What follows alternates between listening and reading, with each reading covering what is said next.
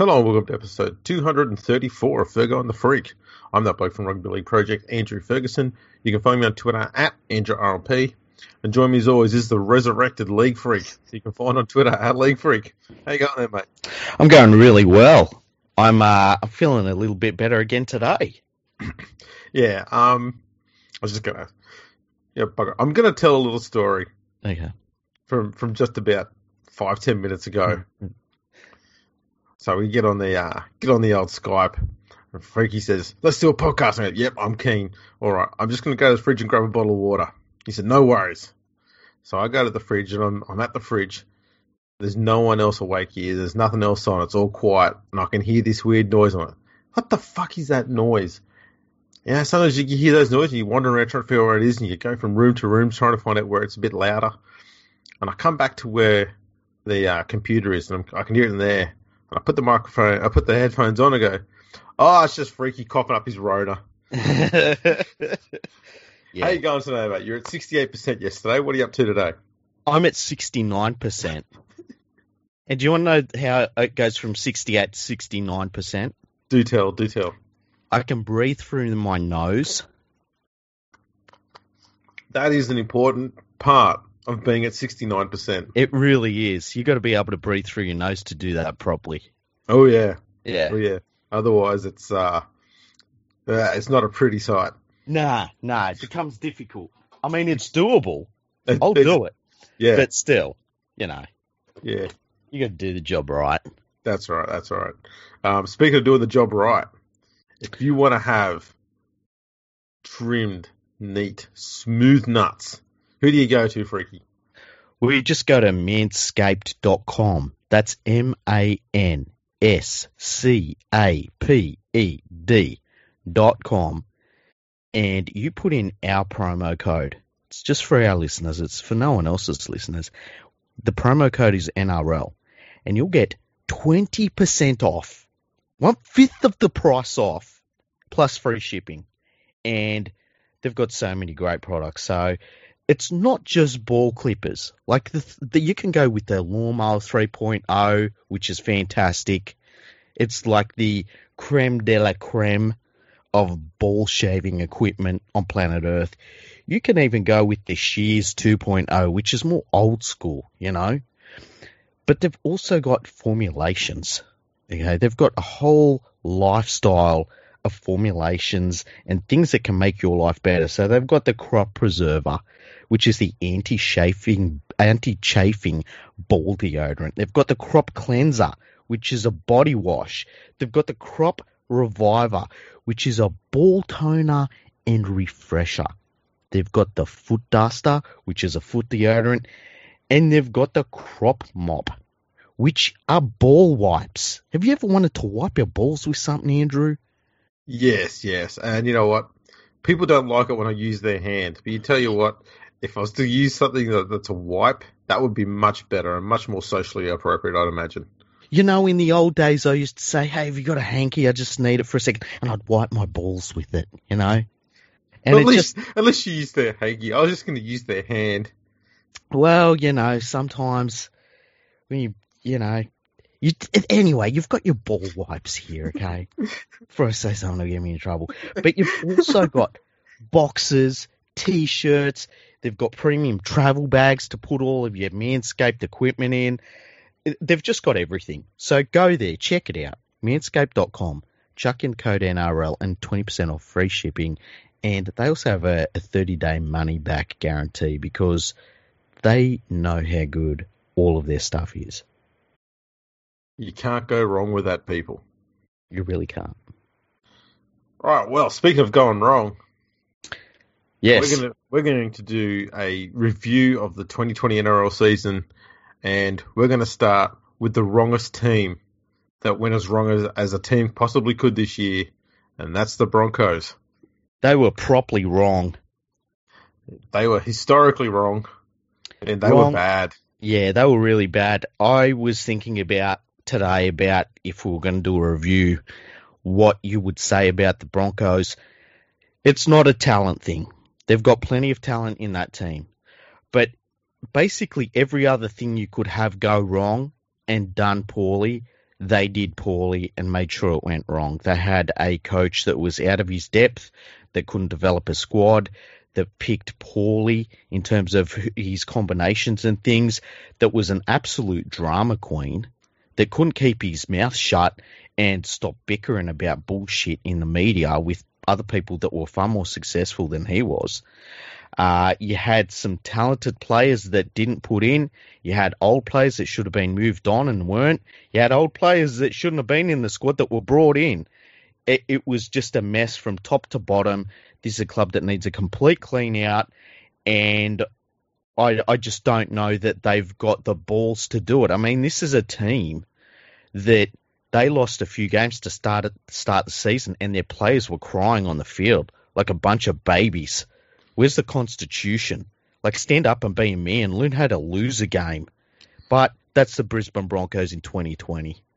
It is pretty well summed up. Um, and before anyone sort of, not that they're going to do it here, obviously, but you know, people will come jump up and say, "Oh, they were a very young side." All right, the Broncos' average age this year was 24.54. 24.54. The team that finished first on the ladder had an average age of 24.72. We're talking an average age of about three months older. Yeah, and, and, there was there's no excuse for the Broncos. No. Um, and, and, if we're honest, is, I mean the the Panthers had less thirty year old players. They only had three players who are aged thirty or older in their side. Yeah, yeah. yeah like Kick Broncos, one of their older players, and he's not old. Yeah, that's right.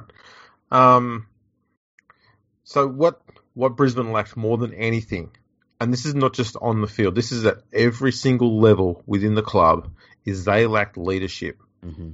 Never have I seen a team, and yeah, I support the Tigers, but never have I seen a team lack leadership like the like the uh, Broncos did in 2020. They were just a wreck. No one was taking responsibility. No one was showing them how to get out of this, how to deal with it all it was just a free for all when it comes to mess. And let's be let's be honest, their coach was a joke. Anthony Seibold oh, was a fucking joke. I mean, it was pretty clear to see last year how much of a joke he was yeah. when he went to water mentally at just at the thought of him having to coach against Wayne Bennett. Yeah, to the point where Wayne Bennett, the next time around, didn't even say anything. He let his assistant coach Jason Demetriou have fight with Seibold, and it it, it happened again. You yeah. know, Seibold once again went to water. Um, Anthony Seibold should never get a coaching job again. It was what a farce! What an it's, absolute farce! It's it's um it's fitting that the very last game that uh, Anthony Seibold coached was against his former club. Mm-hmm. And it was a loss. Yep. And it was in Sydney. Um, man, he was he was bad, historically bad in every aspect. Never have the Broncos been flogged so roundly, so frequently in their entire history as they had done under Seibold. And the thing is, too, like you and me, the worst team we've ever seen is the the Western Suburbs Magpies of the late 1990s. And when you watch that team, you could see you were like, they're bad. I know they're bad, and their results reflect what they are. When you look at the Broncos, they had so many representative quality players in their team, and yet, and so what it shows is their lack of effort they they didn't care about their performances. It, it was just uh, the worst season you could possibly have for a club, and you know, well, just it's hard to put into words how poorly everyone did their job at that club. And really, you know, the only player I can say from that whole club, I think Tony Staggs can hold his head high. I think he played well and I think that David Fifita, when he when he was injured, it was a bit of an issue. He signed with the Titans, and he's kind of thought, well, what's going on here? But when he come back, he was a monster on the field again. So I, I can't say anything bad about him either. But that's two plays. The rest of them, oh. terrible. I mean, Staggs was the highest try scorer and highest point scorer. Mm-hmm. Bagged 10 tries, scored 76 points, uh, and did it in 14 games. Darius Boyd who had been on the chopping block last year hmm and was, let's be honest, there's a fair chance he was pushed into retirement by this by the time this year come around hmm because he has retired now. He was the only Broncos player to play all 20 games. And probably the last one you would have wanted playing all 20 games. Yeah, but I mean, if he was so bad and that he and he shouldn't have been playing at all, why was he the only one to play all 20 games? Yeah, And I, I don't know. and it's, it's to the point where it's not like there was a whole heap of players who played just just one or two games less than him. Patrick Carrigan was the only player to play 19 games. Payne Haas, the only one to play 17 games. Herbie Farnworth, the only one to play 16 games. Staggs played 14. Crofton Milford 13. Oates 12. And then you start getting a bunch of players who played 10 games, 9 games, 8 games, 6 games. And that that comes down to the leadership at the coaching level because Mhm. instead of instead of sticking with a squad and trying to work with them to make them better, every loss resulted in mass changes. Yep. And you keep changing your squad every single week that frequently, you are not going to get cohesion. You are not going to get wins. And if you do get a win, it's going to be a fluke or it's going to be against the worst team in the comp, which at the time was when they played against the Bulldogs. Yeah, and like you think of of Seibold's time at the club, he come in and Milford was playing five eighth. He moved him to fullback. That wasn't working. Then he moved him back to five eighth, and Milford started playing well again. Then we come into this season, and Milford's not playing great at five eighth, so moves him back to fullback, and then they just drop him completely for the end of the year. And then you've got Darius Boyd, who they played in the centres and then moved Oh. to fullback.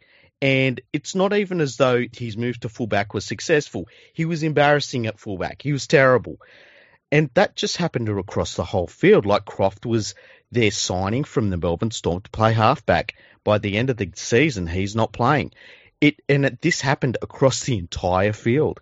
It was a, a bloody joke. And this is what happens, as you say, when you've got no leadership up top and you, people are making it up as they go. I mean, how many times did we see the Broncos would get flogged and they dropped a winger for no reason at all? And not Uh, even like you'd say, oh, the winger played bad. It was just, we need to drop someone, let's drop a winger.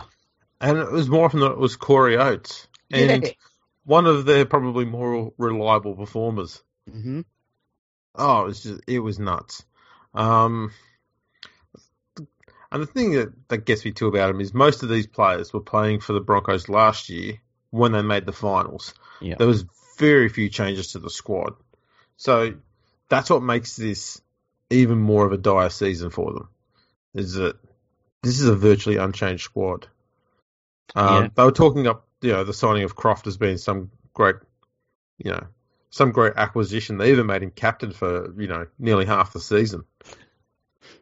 Uh, you know, it didn't work. They did the They right brought- thing. They did They the right brought thing. in In, Ben Teo.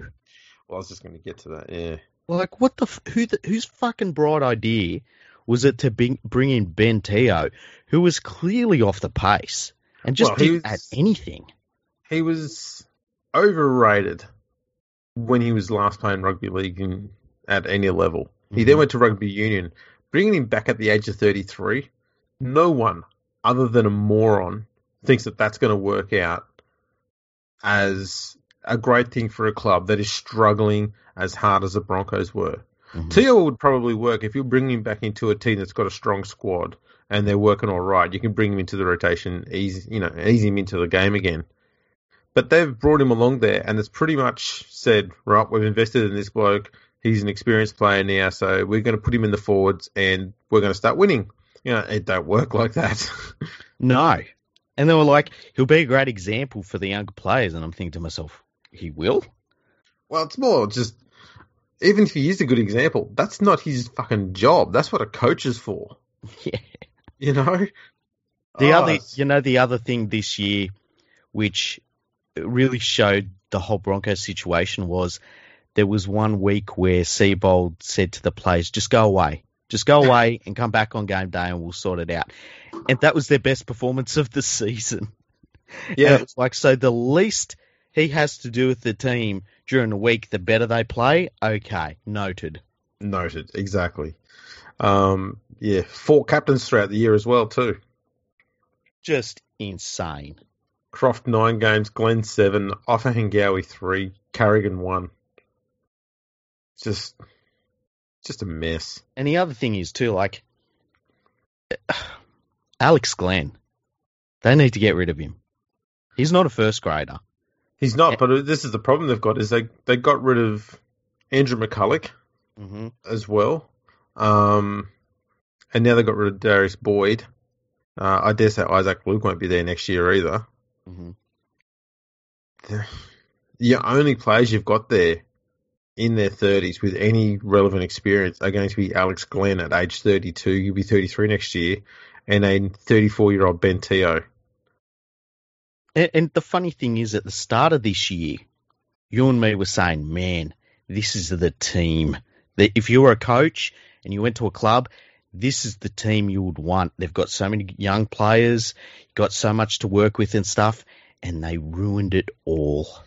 Yeah, and I'd hate to think how much they may have ruined this team. And you actually get the impression too that Fifita's made the right decision to, to go to the Titans.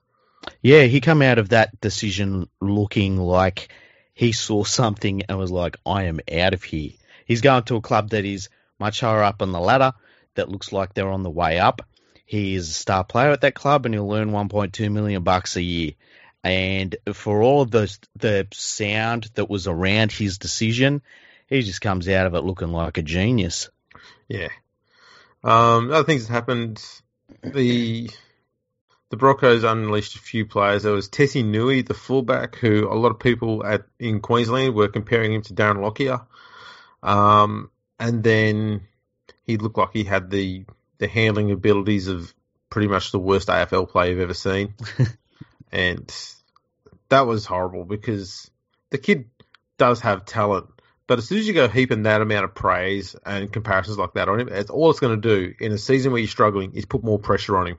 Yeah. And that's exactly what it did. He's 19 for Christ's sake. Don't Yeah. don't go comparing him to fucking Lockyer. Um, Xavier Coates has got plenty of speed about him. Tom Dearden looks okay. Um, Jordan Riki wasn't too bad. Herbie Farnworth looks okay. Obviously, Payne Haas is an absolute superstar. They've got they've got plenty to work with. I think their biggest problem is, uh, I, I've said this earlier this year, if I'm Payne Haas, I start thinking, man, do I want to be here or do I want to do what David Fifita did and get the hell out of this mess? And if that happens, I mean, he is he is a huge building block for this club.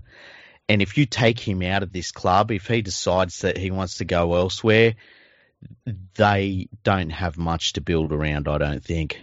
No, and that's why I was. I think I most suggested in an earlier podcast. They need to think about making him the captain. Like, He's Yeah. a he's a genuine leader of the forward pack. Um, that might be a way of you know giving him a character, keep him at the club. Now, some other news has just come up because obviously Anthony Seibold got sacked after round 13 Mhm. and they had a caretaker coach after that, and Peter Gentle, who didn't win a single game. Um, which is the best his coaching has been in his last couple of stints. That's true. And to be honest, the last four games were possibly four of the best games for the Broncos all year. Yeah. Yeah, the Um, game against Penrith, I think, was their best performance all year. They were great. Yeah. Um, went down by 13 points to Penrith, 12 points to the Titans, uh, lost by 14 to Parramatta, and 16 to the Cowboys, which was probably their worst performance in the last four, but still, they were largely competitive in those those four games. Um, so there's been two players that have been in the, uh, sorry, two coaches in the mix for this uh, top job at the Broncos. And there's the obvious choice, which is Paul Green, and the wrong choice, which is Kevin Walters. And it's looking like they're going to go with Kevin Walters. Yeah, I, I always worry when a club chooses a favourite son as the coach. I think that it always ends poorly and it ends in a sad way because you have to sack one of your greats that everyone loves. And that's what Kevin Walters is. Um, I, I, look, I don't see that he's a first grade coach. I just don't see it. No. You know, we'll see. The, that's the thing about being a first grade coach is you only know by giving someone the role. You know, and you can't foresee if someone's going to be a great coach ahead of time. But I just think that it's setting him up in a bad situation. It's a right now it's a horrible job to take over. I think they needed some they needed non Broncos change. They needed someone to come in and say, forget all this crap about Broncos are special and we don't lose and all this stuff. You eh, are just normal players at any other rugby league club. And the only way we're getting out of this is with hard work and being accountable for our performances. And I don't know that Kevin Walters is going to bring that to the club, unfortunately. I also, I, I don't think that Kevin Walters himself is mentally strong enough to do this job week in, week out. He struggled emotionally with three games of Origin per year. Mm-hmm. Well, we've seen him being a blubbering mess because he didn't get to pick Billy Slater one game. Yeah. And he's doing the same thing because they lost a, a, series, and then he's doing some other weird shit, paying some charlatan to not talk about New South Wales for a year. Yeah, and which is which is weird. And like coaches are psychos. You know, they're they're not normal people. They're like look at go and look at Craig Bellamy or Ricky Stuart, You know, trying to pretend that they're not having a nervous breakdown every game. Coaching isn't for everyone. As much as you want to be around footy players and help them get better and all this stuff, it's not for everyone. It's only for certain sorts of people, and that's why they're, you know, the best coaches are all a bit autistic or something. They're a bit weird. And I think Kevin Walters is a great guy. I think he's a really nice guy. And, you know, when you look at the the fierce firestorm that is being the Broncos coach in Brisbane, it's a one town team and everything is focused on it. I agree with you. I, I don't know it's the best place for him. But, uh, well, you know, this is a celebration of the Broncos coming last. Yeah. We got it, what we wanted in the end. We did, we did. It's been a good year. All right, that's a pretty big. uh We can't keep on doing this doing for that long for each club. We're about to do a seven and a half hour podcast. Strap yourself in, people. Um, right, next one. Obviously, Bulldogs. Uh, they're still in a rebuilding phase, really, and, and cleaning up the shit that was left behind. I they did a, uh, an odd thing, I think, by sacking Dean Pay halfway through the season. Yeah. I'm not sure that he deserved that. I'm not sure that he was doing that bad a job. I mean, defensively, the uh, the Bulldogs were not that bad either. Yeah. You know, there was the Cowboys, Manly, and the West Tigers all above them on the ladder, who all had worse defence than them. Yeah, and they had by far and away the worst squad coming into the season. Um, when your linchpin is Kieran Foran, you've got a problem. When he's your best player, you've got a problem. I think it's good that he won't be at the club next year. I think they needed to go in a different direction. Um, as you said, Sack and Dean Pay was really. I think that it was the board needing to sacrifice someone, and it happened to be Dean Pay.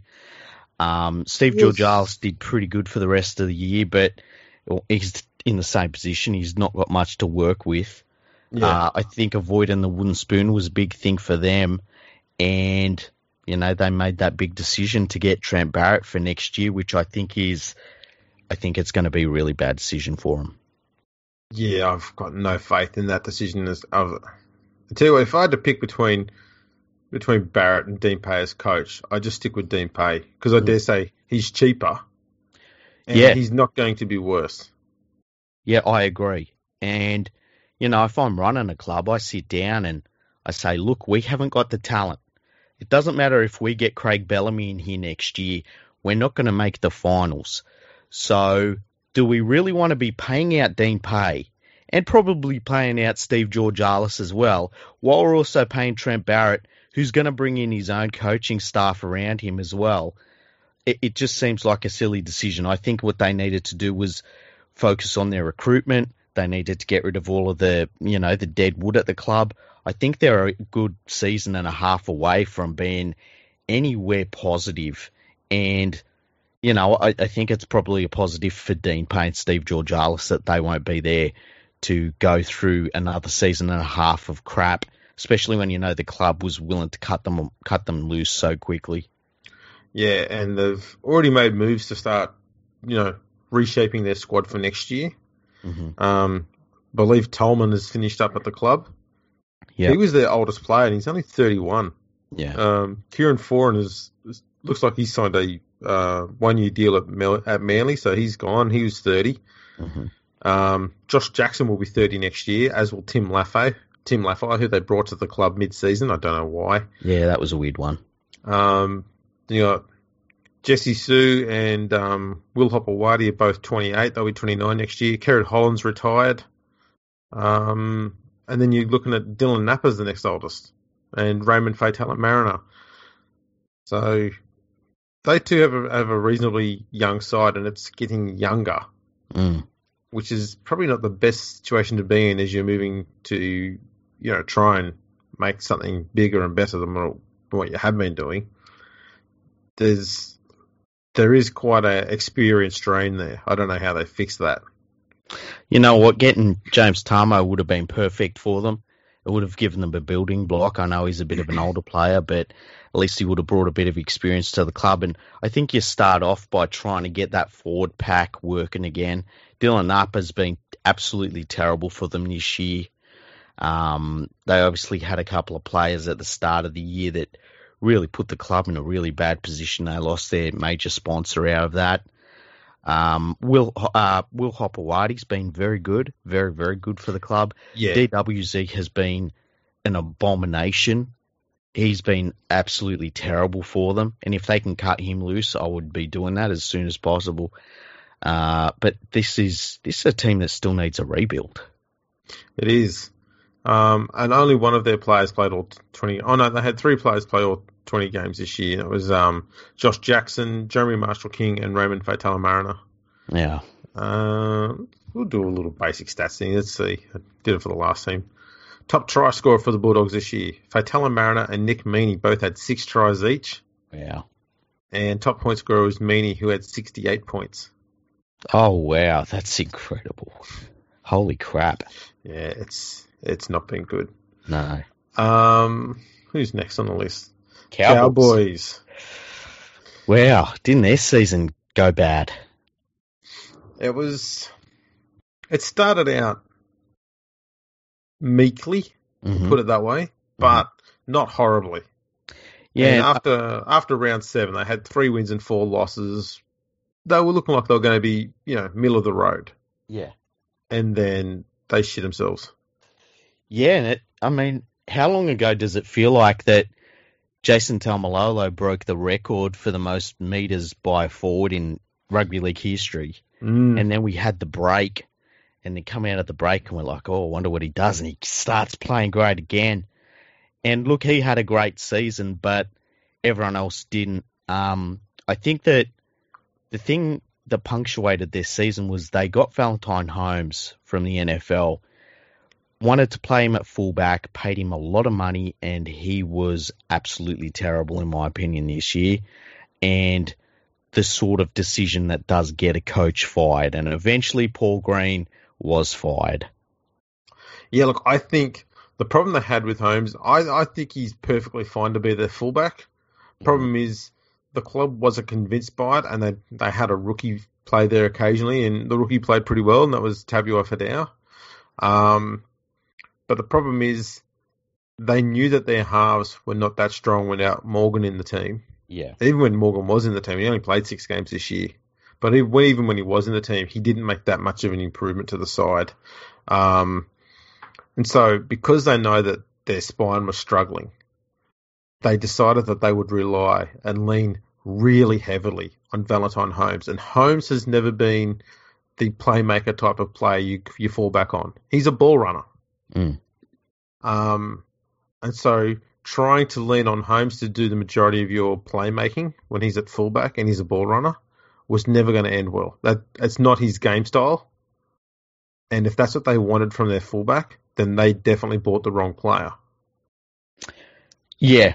Yeah. I agree. Um, you know, Oh, they had some players that this year were a disgrace. I thought Day, uh, Drinkwater, sorry, I went to call him Daylight again. Drink, Drinkwater was so bad and they kept on selecting him and I don't know why. Um, Coen Hess you get rid of him as soon as possible. He was absolutely terrible. Um, they need to sort out having a hooker that's a first grade quality hooker because they, you know, through the season there were points where some of the decisions their hookers were making, and it was like all of them were terrible, and their passing was terrible. You know, um, it was it got bad enough to the point where you kind of hoped that Jason Taumalolo wasn't starting to think about how bad this team is around him.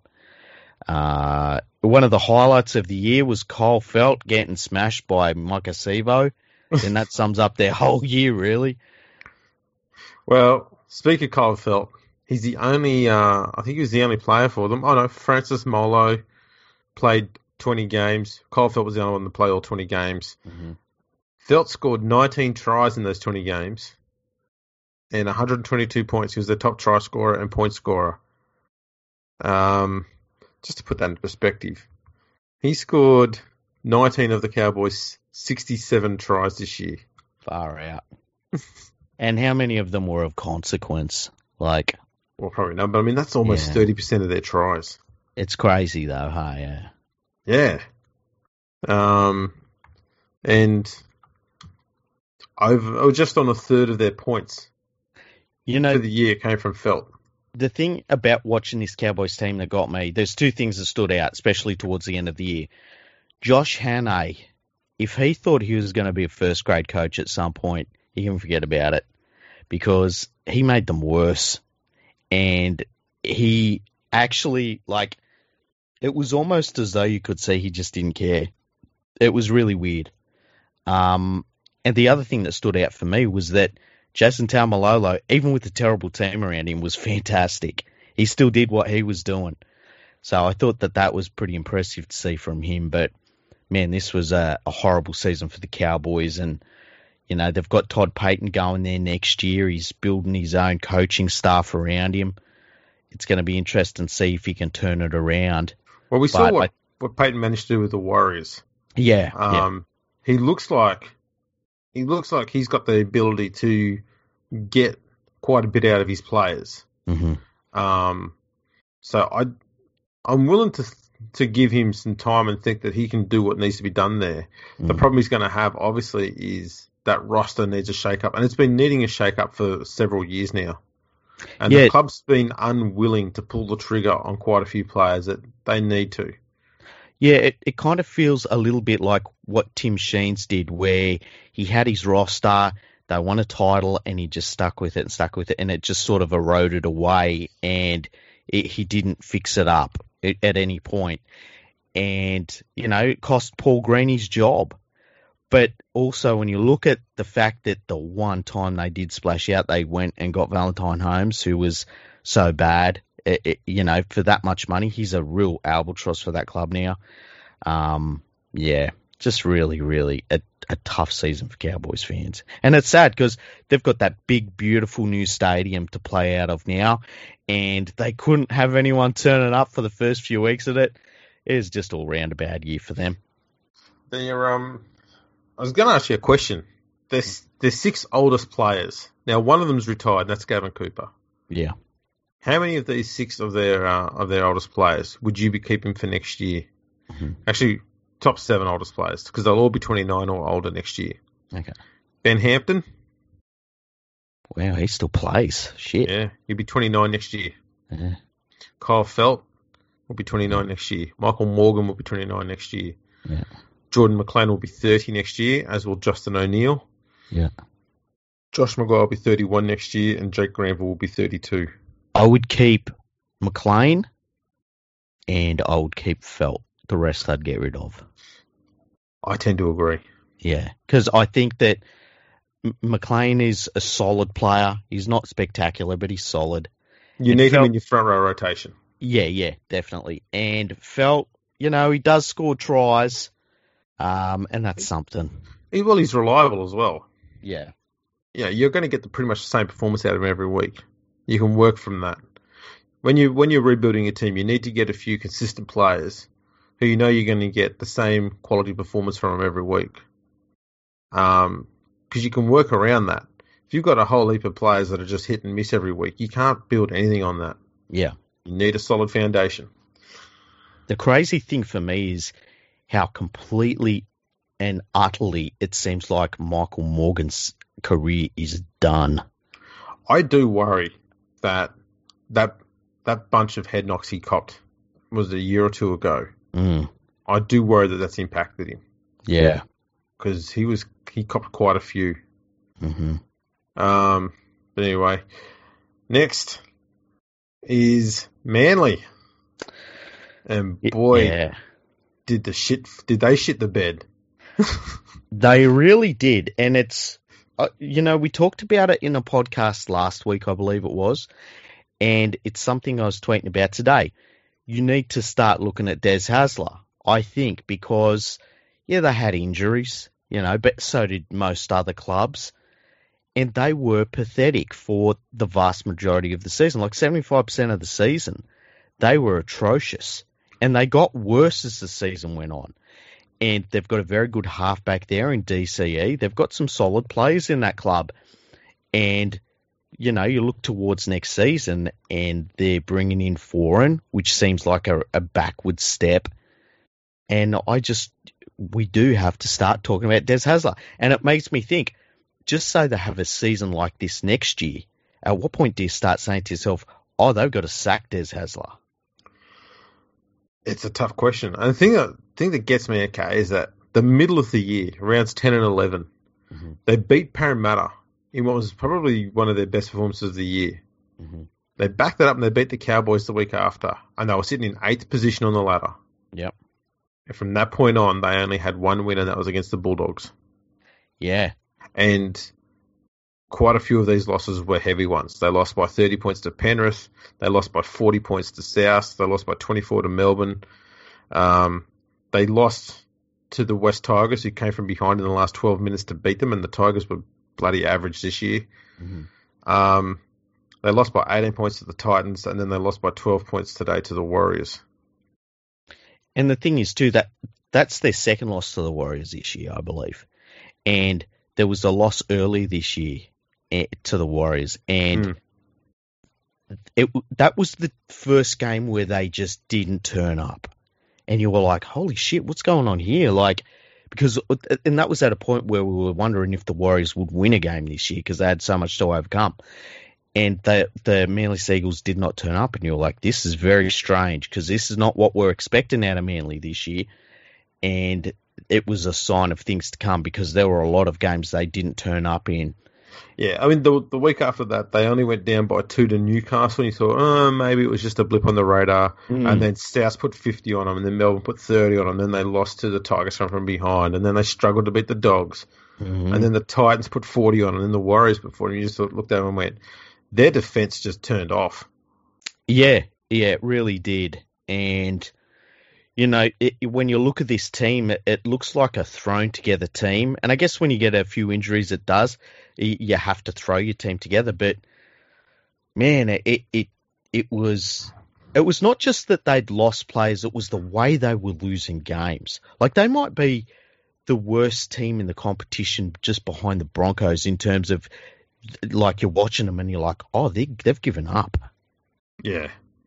Uh, it was, they were hard to watch. Mm. Um, so they had they had a few players to play every game this year. It was Danny Levi at hooker, um, DCE, Jake Trbojevic, and uh, Lachlan Croker. They Mhm. they all played all uh, all twenty games. Um, top try scorer was George Taufua with seven tries from fourteen games. Top point scorer was Reuben Garrick. He scored ninety eight points in seventeen games. And I think that the 2020 Seagull season will be summed up by the fact that uh, there was a game there where they played the uh, St George Illawarra Dragons. They went as his favourites. I tipped every single winner leading into that. All they had to do was win that game, and I was going to get two and a half thousand dollars. And DC had his worst game ever, and they lost. And I'm not Thirty bitter. four to four. You're not Yeah, bitter. I'm not bitter. I'm not bitter. But fuck. DCE. Because um, the week after that, he came out and he had an absolute cracker, and they beat Parramatta 22-18. I know, bastard. he owes me two and a half grand. Anyone out there that knows DCE, tell him he owes League Freak two and a half thousand dollars. oh yeah. Um, right next, the Dragons. Pretty And, good year uh, by the Dragons. You know what's funny is that just as we were getting to the mode of thinking that Paul McGregor was utter trash, Mm. he does this every year, he strings together a, you know a little run where they start to win some games, they start to move up the ladder, and you go, oh, maybe he's done enough to justify his place in the team. Mhm. Um, mercifully for the Dragons, they saw through that shit and they gave him the arse anyway. Um, Yes. because the team selections, the, the squad that he was picking, the squad he was building, um, they underperformed so badly, and it wasn't. I can't even blame the players because the game plans that he had them playing was not utilizing the strengths of nearly most of his squad, and it was diabolical to watch him do that to these players. Well, and and here's here's the way to sum up their season. If I said to you, tell me who the first choice halves are for the for the Dragons, because I can't answer that question. You start the answer with, um, Yeah, they they only used about twenty seven halves combinations, and like it, they get to the end of the year and the halves they started with aren't even in the side, and like it- it's just absolutely insane. I also think the way to sum up their season is that James Graham chose to leave the country mid year, go and isolate, and then go back to St Helens. And he probably had the best outcome in 2020 of everyone. yeah, that's that's a pretty bad sign. That is right there. Yeah, yeah, it really is. The other thing too is, I don't know. I've said it before, but Zac Lomax, hmm man, the Dragons' point scoring did not happen without him on the field. He scored 178 of their 378 points. That's almost 50 percent. It's amazing. 47 percent of their points came through him. Um, Ravalawa, Dufty, and Lomax were also top top try scorers. They all had 13 tries. I thought Dufty played pretty well considering, like he uh, to be a a fullback behind a, a beaten team every week. He did pretty well considering. Um, but uh, they had a lot of forwards that didn't stand up and do their job. Paul Vaughan is number one amongst them. Um, yeah, I, Paul Vaughan looked like one of those blokes who just decided that this season was a write off, so there's not much point, you know, busting my backside and possibly getting an injury for for you know a dud season. yeah, So he, so he just clocked off, yeah. and that was sad because I I really do like watching Paul Vaughan play, but this year he was phoning it in. Let's be honest. I agree. I agree with you 100% with all of that. Um, yeah, Adam just Adam Adam Clune at halfback was a pretty handy find. Uh, uh, you know what? I don't agree. I don't see anything in Adam Clune that makes me think next season will be any different for him. Do you I just think, think, Do you think Corey? Uh, do you think Norman and, and Hunt are better halves options? well, it's interesting. I was watching the footy today, and Greg Alexander was asked, "What what do you do next year?" And he said, "I'd have Dufty at fullback. I'd have Hunt at halfback. He'd have that young bloke Sullivan that played today, played really well." Um, and that would be his his spine basically with McInnes at, at, at hooker. And I agreed with that 100%. Oh, I'll I'm, have- I'm fine with that as well. I'm Yeah. My my point more being is that I think Clune is a better option than the halves options they started this year with. I think Corey Norman's done, Yeah, I think Norman's done as well. and I don't. I'm not even convinced that Hunt is is worth persevering with. But you're paying him so much, you got to bite that bullet, haven't you? Yeah, at some Um, point you do. I just don't think Clune is a, an upgrade over Hunt to the point where it's, I'm getting rid of Hunt. He he is to the sense that he doesn't cost as much. Well, And that's the only thing. You're getting the same performance out of him as what you get out of Hunt, though. Yeah, exactly, exactly. Um, But because he's cost so much less, to me, that's what makes him an upgrade. Yeah, but you're still paying Hunt. Well, that's the thing. Well, that's the thing. They, they want to play Hunt at hooker now. Yeah, which I think is silly. To I the point that they will put McInnes at lock. And this is what they this is what they'll do. You know this is what's going to happen next year. They're just going to be doing more of this. Well, we'll see. We'll see because Griffin's going to come in. Uh, like I tell you another thing, Dean uh, Dean Young, it took over this team as uh, as Paul McGregor was shown the door. And Dean Young, once again, another coach, would be coach that showed he is not a coach. Um, and then the way that they then signed Griffin, Griffin comes in and basically says, I don't want anybody involved in this coaching staff to stick around. And then about four days later, Dean, Dean Young comes out and says, just to let everyone know, I'm moving on. It's like, fuck off, idiot. yeah. Um, Zac Lomax, um, Josh Kerr, and Blake Lawrie all played 20 games this year. And Tyson Frizell, sorry. Yeah. Um, they were the only ones to play all 20 games this year. Frizell's off to Newcastle for next season. Um, bad year as well. Yeah, he he's he was phoning it in more than Vaughan was. Yeah, yeah. Expected so much more from this year, and there was just nothing there. Um, Tristan has also been pretty much told to leave, I guess. Yeah, and I think that's a good thing for his career. Um, but, you know, Trent Merrin came back to the club, so that was a good thing.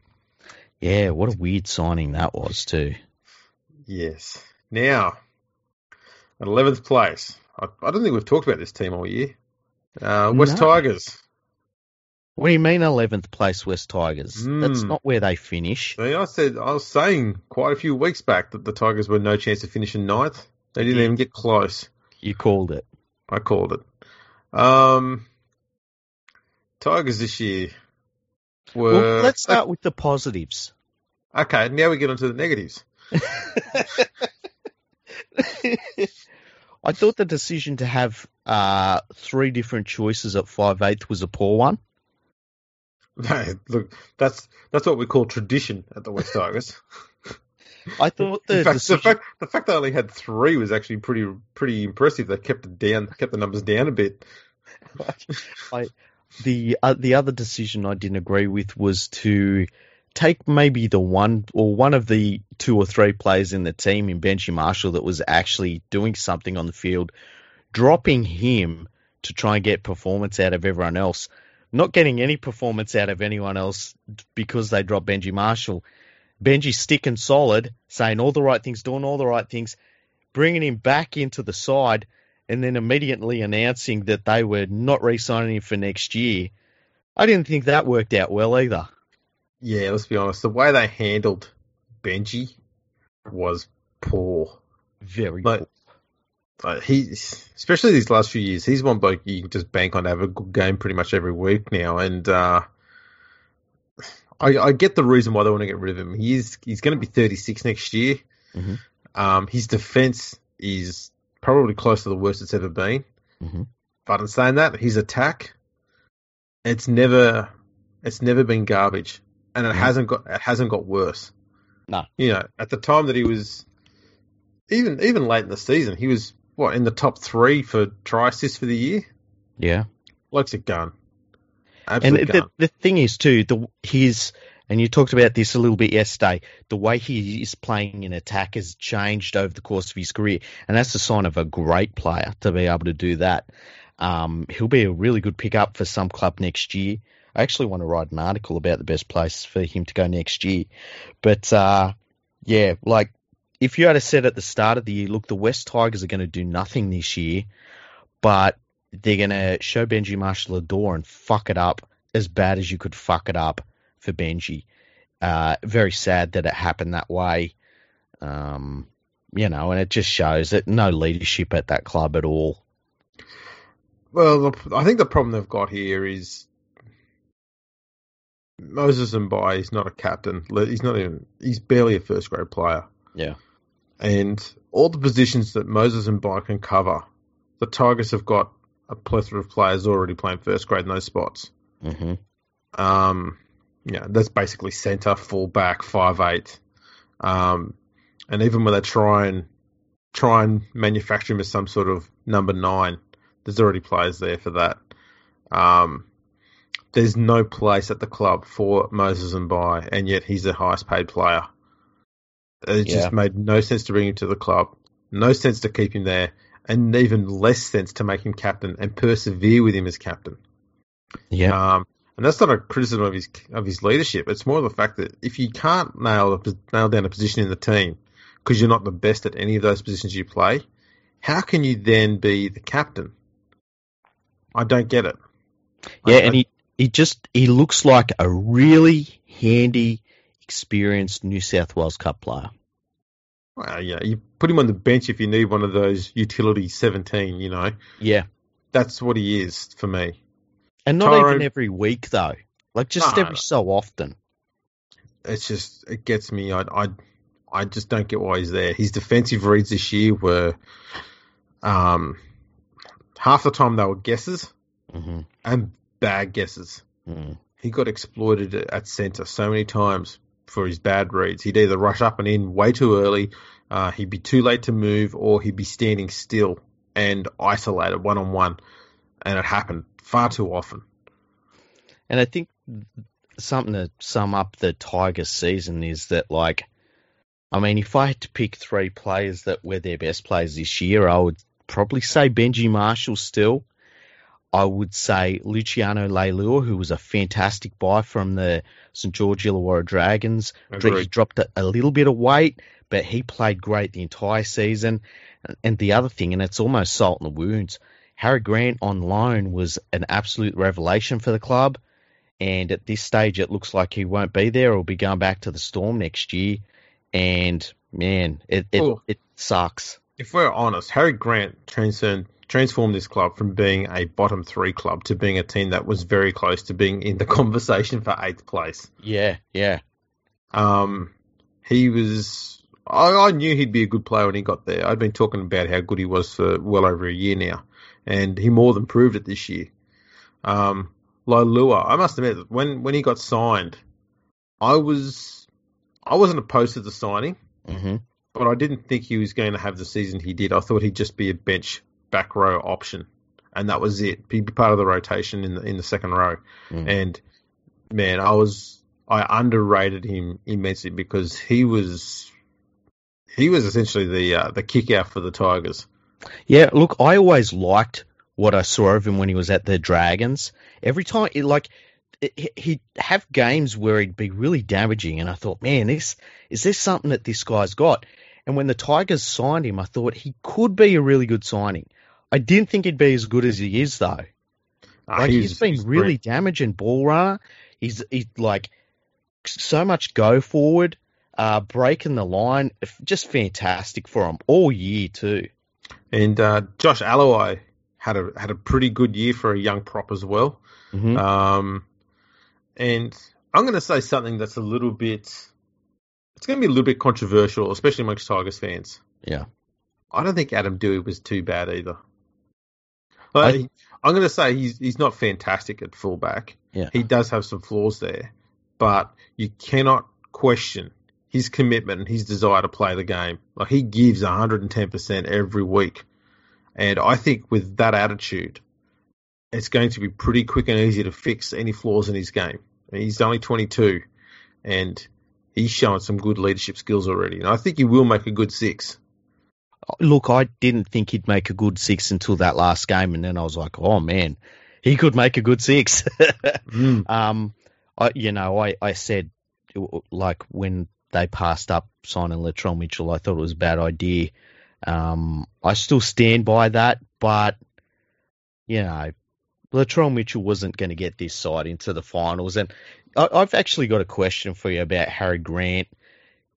Do you think that it's if if you look at this situation again, would you ever hope that your club brings on a potential star from another team for one season to develop them for that star to leave the club? Yeah, it's. I, I'm. I can see why teams will do it, Mm-hmm. and the reason why the Melbourne did it here was to because Harry Grant was NRL ready last year. Yeah. and they knew that if they didn't get him playing NRL games this year, then he was a chance to say, you know what, I need to go to another club because I want to play first grade footy and I know I'm ready for it. Yeah. So this is their way of appeasing him without having to push Cameron Smith into retirement or Brandon Smith out of the side. Yeah. So this was all about did, did, everything about this move helped Melbourne. Yeah. Did nothing for the West Tigers. Yeah. Um, and it, it is a it is a bit of pill to swallow because he was one of the Tigers' top two three players for the year, undoubtedly, and we won't see him again. Um, and on the flip side of that, the player we loaned, loaned to Melbourne was Momirovski, and he played like three or four games because he he was injured for most of the season. So mm. we didn't get any real major development out of him because of his injury. Yeah, and there's like there just seems to be no upside. Like say say a player like Harry Grant went to a team like the Panthers because they didn't get Koroisau. And it's all like, you know, they've got a one shot, one season. Let's go for the title. We've got this young guy. We're going to get him cheap. Maybe that makes sense. I don't see that it makes sense for a lower table team to do it though. No, no, it's um, yeah, it's, it's, it's, a bit bit of a bitter pill. The problem yeah. is Melbourne still haven't solved their problem with what they do with the, the fact that they've got Harry Grant, Brandon, and Cameron Smith at the club because you can't push Cameron Smith out because he's still had a bloody good season. Yeah, Brandon Smith's a test hooker for New Zealand, mm-hmm. and Harry Grant is unbelievably good already. You can't carry three hookers in a season. No, no. You can you can probably justify two, especially when one of them is Brandon Smith, and you can play him anywhere and he'll do a job. Yep. You can't carry three.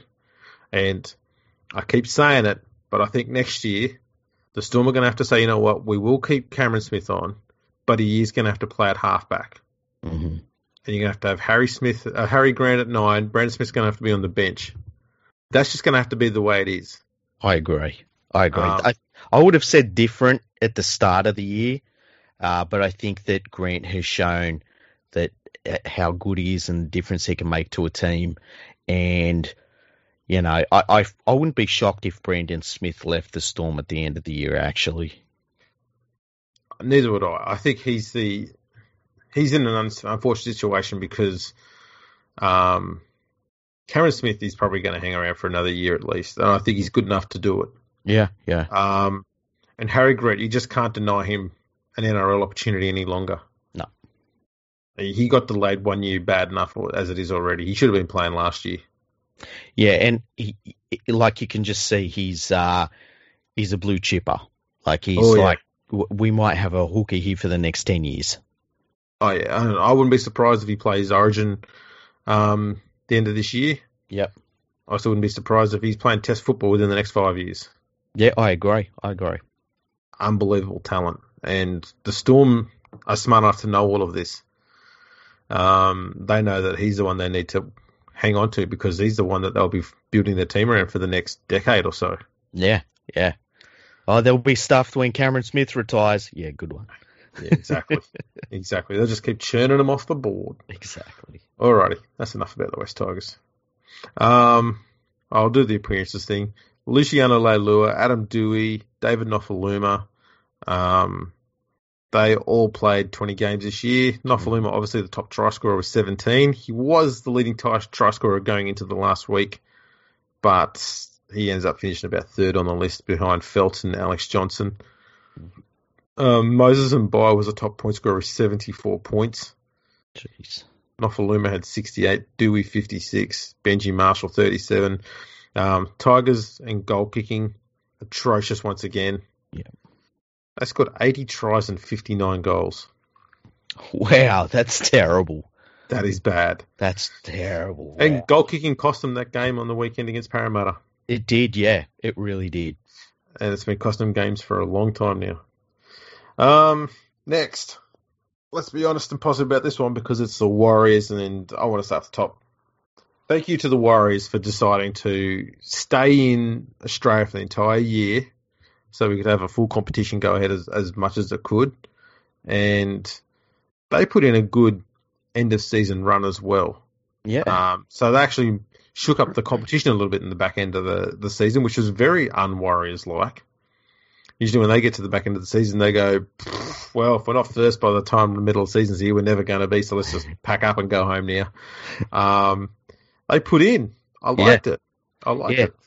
I think it's a it's been a really weird season for the Warriors because when you saw what they had to deal with in terms of they all had to come over being a bubble, the first place they sent them to was bloody uh, fucking uh, Tamworth. Bill Tamworth, and so they were there for a few weeks, and then they went and stayed in sunny Gosford for the rest of the time, and you felt sorry for them just for that. But and I said at this that when that was all happening, I don't know that they're going to win another game for the rest of the year. They ended up winning eight games this season, which is fantastic. Uh, but I think that the thing about the Warriors season is the fact that they had they got rid of the coach, which they should have got rid of Stephen Kearney last year, Yep. and Payten come in, and that was a positive. They got better. Then they had a handful of players leave the club and decide to go back to New Zealand, and they got better. And they got a bunch of players loaned from other clubs who all played better. And then Green leaves because they're not going to sign him next year, and they got better. And that's the that's the story of them this year is that all of these people at the club and these players and stuff that oh you can't replace them and all blah, they all got replaced and they got better. That's the thing. This is a club that made a lot of big decisions this year about their coach, um, and their their squad for you know for the rest of this year and moving into next year. And with the exception of the coaching decision for next year, Mm-hmm. every other decision was a positive one that helped improve the team. Yep. Like, um, you know, Adam Blair's also retired. I think he's done that at the right time. Mhm. Um, as you said, Blake Green has left the club because they've got two young hook, uh, two young halves there now who are, you know, they look they look like they're ready for the role. That's Harris Tavita and uh, Nikorima. Um, yeah, they're, they're looking like they're in a pretty good spot. They only need a few really good signings. They've made a few already in the forwards, which will help with their um, their depth in the forwards, which is handy. They probably need one or two in the in the backs, and they'll, they'll have a competitive team that'll be pushing hard for the final, especially if they continue this back half of the season form they had. Yeah. Um, you know, they sure they had I think five wins and five losses at the end of the year, but the five losses were an eight point loss to the Roosters, a six point loss to Penrith, a six point loss to Parramatta, an eight point loss to Cronulla, and a twelve point loss to Canberra, all top eight sides. hmm They beat Manly, they beat Newcastle, a top eight side, they beat the Bulldogs, they beat Manly, and they beat the West Tigers. Yeah. And, and um, they had some really good performers this year. Um, Hiku was fantastic. He was amazing. Uh, RTS once again was a colossus, fantastic. Harris Tavita once, you know, we talking about this last year. Give him game time and he's going to be a great halfback. And of course, they gave him game time finally because Stephen Kearney wasn't coaching the team and he was playing fantastic footy. Uh, there are some positives there. Yeah. Also, um, Tohu Harris, man, he lifted his game immensely this year, and he he covered a lot of um a lot of areas in the forward pack and a lot of different roles, and he just he was an absolute star the whole time in that forward pack, and I don't think he got much credit for the work he did because man, he was busting his backside harder than ever before, and the Warriors were were you know actually doing some good work off the back of it for a change. hmm Um, he was epic this year, and I don't think he's getting much much credit for the work he does in the forwards. There, I think a lot of people tend to gloss over the work he does. I think he's one of those few Storm players who's left the club and been able to continue playing at that exceptionally high level. Yeah, yeah, and there's the the list of them you could count on one hand. Yeah, Um, I thought that Katoa was a really, really good find for them. He looks, I mean, if he can improve just a little bit next year, get a little bit more consistency in his game and stay on the field, like he's going to be a devastating ball runner. Um, I like I love watching him play. He can break a game open from nowhere. But I think the thing they really need to do next year is look at some of the players that left and went back home and and consider whether they're really needed next year because I don't think they need them. yeah, they. I suppose they're in a, a good situation there, and um, you know, feel good. We'll sort it out with these emails, I guess. Yeah, he'll do some uh, couple of quick SMS messages, maybe put a few emojis in there, Yeah. and uh, he'll sort out everything. Just We'll ask him. So this year, um, Tohu Harris and Adam Blair were the only players to play all 20 games for the Warriors. Um, their top try scorer was Peta Hiku with eight tries, and the top point scorer was Harris Tavita with 62 points. which is kind of crazy because he didn't play that many games. Yeah, he played uh, 13 games. Yeah. So again, another team that struggled with goal kicking. They had 61 tries and 49 goals this year. Jeez. So something else they need to sort out as well. hmm Alrighty, we're getting towards the uh, the top of the top of the bottom half of the ladder there because the uh, ninth place team is not the Tigers this year. It's the Gold Coast Titans, and they had a very Gold Coast Titans start to the year Yep. with you know three big dickings, Mhm. and then slowly but steadily started to show signs of improvement, and then then they finished in a massive, massively improved situation. They won their last five straight games, um, which equaled their best ever winning streak, Mhm. and like they didn't play too many big teams in there, obviously, but still. You've got to win. You've got to win the, the games against the poor teams as well. Um, they looked a completely different team the last five weeks. Yeah, and it's something to build on for next year. You know, they get uh, David Fifita in there next year. He'll be fantastic for their forward pack. Uh, it took him a while to for Justin Holbrook to work out what he wanted to do with the side. He tried a couple of different combinations and things, and he finally settled on something towards the end of the year, and and that's where they started winning games. You know, um, I think that the big positive that they've done this year is they got rid of that give up, roll over, and die thing that they were so good at doing Yeah, the last few years, and they got that out of their game, and and that's I think that that just that alone is the positive out of this season for them. absolutely. Um, their defense improved immensely in the last five weeks. Mm-hmm. Like, teams were struggling to score points against them, and Yeah. that was a that's a huge thing. Um, they beat the Broncos twice this year. Um, they beat the Cowboys once. So I think they they lost to the Cowboys in round three. Other than that, um, they were clearly the best Queensland team. And as I was saying in a previous episode, I think it was, it might have been on one of the live shows, that the Cow- uh, the Titans this year won more games than the Cowboys and the Broncos combined.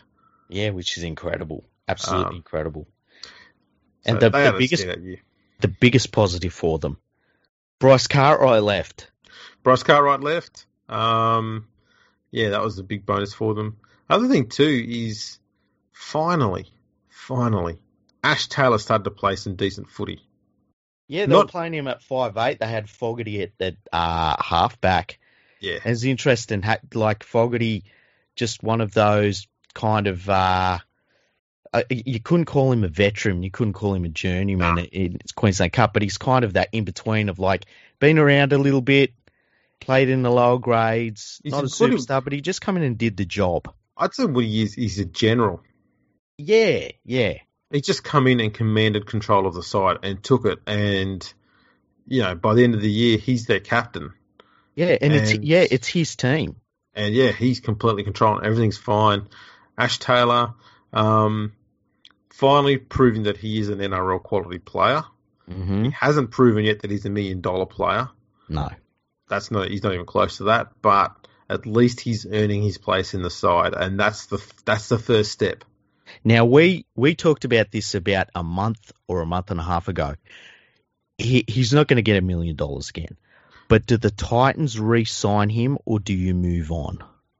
I think the Titans re-sign him, but they have to say to him, Ash, you've earned some good coin and produced very little for that coin in the last few years. So I think it's now it's your turn to give us something back. And so we're going to give you a four-year deal, 400k a year. Yeah, they yeah, I I would agree. He has to sign. I wouldn't even give him four years. I'd give him two years, but on unders, you know. Yeah. And if he doesn't take it, that's fine. Yeah, like Because at this you well. stage, if if he says no to that, uh-huh. he'll be saying no, pretty much knowing that he's going to find it hard to get another gig at another club. yeah, and he will not get a gig at another club on the money he's on. Yes, one hundred percent. Although I would say this, we about a month ago we said we can't even see him getting a gig in Super League. I think now he would get a gig in Super League, and if he Yep. plays at five eight, I think he'd play all right over there too. Absolutely, absolutely. Um, yeah, they because um Holbrook was chopping and changing with a few different um, combinations all year. I Mhm. don't know if they. I think Tyrone Peachey was the only player who played all twenty games this year. hmm Yeah, he was, and most of those were off the bench. Which is his best position. you It know? is. There's nothing wrong with that. I mean, Craig Wing was a specialist at it too. Yep, yep, Um, 100%. Anthony Don was their top try scorer with 10 tries. And Ashton was the top point scorer with 84 points. it it at least they can look towards next season with some positivity, which is something that the Oh, yeah. Titans very rarely have had. That was a great uh, finish to the season. That's Yeah. definitely something they can work off. Yeah. Absolutely. Right. Well, we are an hour in. Do you want to do the top eight or should we do that for another podcast? Look, I'm up for it. Are you up for it? I'm fine with it. I'm fine with it. There you go. That was an intermission, people. Do do do do do do. There you go. That's your music as well. All right. Let's get the top eight. Cronulla. And uh, I, I just want to share a little stat here, which someone raised to my attention, so I had to go and research it. okay. Cronulla have become just the second team in the history of the game since 1908 to have perfect parity, and that is the same number of wins as losses in a season, and the same for and against in a season. So they had a points difference of zero, and they had the same number of wins as losses. And the last time, last team to do that was Newcastle in 1989. You know what? They're also five and five at home and five and five away. Yep, That's crazy. it is indeed. and of course, their season started off with uh, Bronson Xerri on the TV saying how he's so much, he's even faster than last year. He's going to be really, really quick last year. He's been working really hard. Oh, and then he got pinged for doing fucking PEDs, and he's facing a four-year ban. So that wasn't a great start to the season. And then uh, Morris decided to leave the club because you know he wanted to play with his brother. It's always been a lifelong dream. He wanted to do that again. And so they were on the back foot pretty early on, and they did okay considering. Yeah, look, I think given that most, a lot of pundits and a lot of commentators had the Sharks pegged for a bottom four finish this year, Yep. and then they started with three straight losses. I think a lot of people were going, ah, we told you they were going to go bad. Um, but again, I just got to give big credit to uh, to John Morris because he just knows how to get this team up and stop them from falling into slumps. Yeah. and- sure, they did- they had that uh, that record where they didn't beat any of the current top eight teams. Mhm. Um, I will make it clear that they did beat two top eight teams this year when they were in the eight, and that was um, Manly and the West Tigers. I think it was. It might have been the Titans. Uh, it was two teams anyway at the start of the year who were in the top eight when they played them. It was the Cowboys. Okay. So both those teams were in the eight when they played them. They beat those two sides. Um, but other than that, yeah, all they did was they beat the teams that they should have beaten. And, Yeah, uh, and- to be honest, that's the minimum that any team should be trying to do to reach the finals every year. You beat the teams who you should you should be beating. Yeah, it's almost Um, a science experiment. Hey, like if you beat all of the teams you should beat, do you make the finals? Well, yeah, you do. Yeah, it's simple as that. Um, and I think, I think the Sharks showed that John Morris is a more than capable coach. He's still bringing through plenty of good young talent. He brings them through in the right way. He doesn't sit them in there and just dump them in the side and just let them stay there for the whole year and up and down and. He gives them a little bit now and then and then takes them out, rests them, brings them back later and Mhm. make sure they stay confident, they're playing in good form.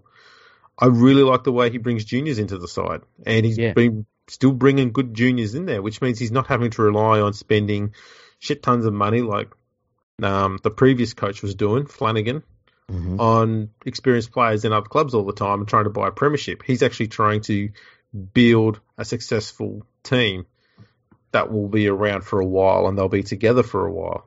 And I, I like the way he coaches the team. He's actually got the the Sharks playing exciting football where they score points instead of playing that boring, dreary, slug it out, only 20 points scored in a game type football. At least this Sharks team knows how to score tries and put points on and give you something entertaining to watch.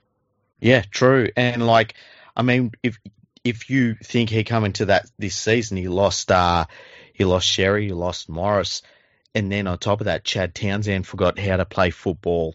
And then, like, you know, Fifita's leg, i- i- he's playing on one leg all year.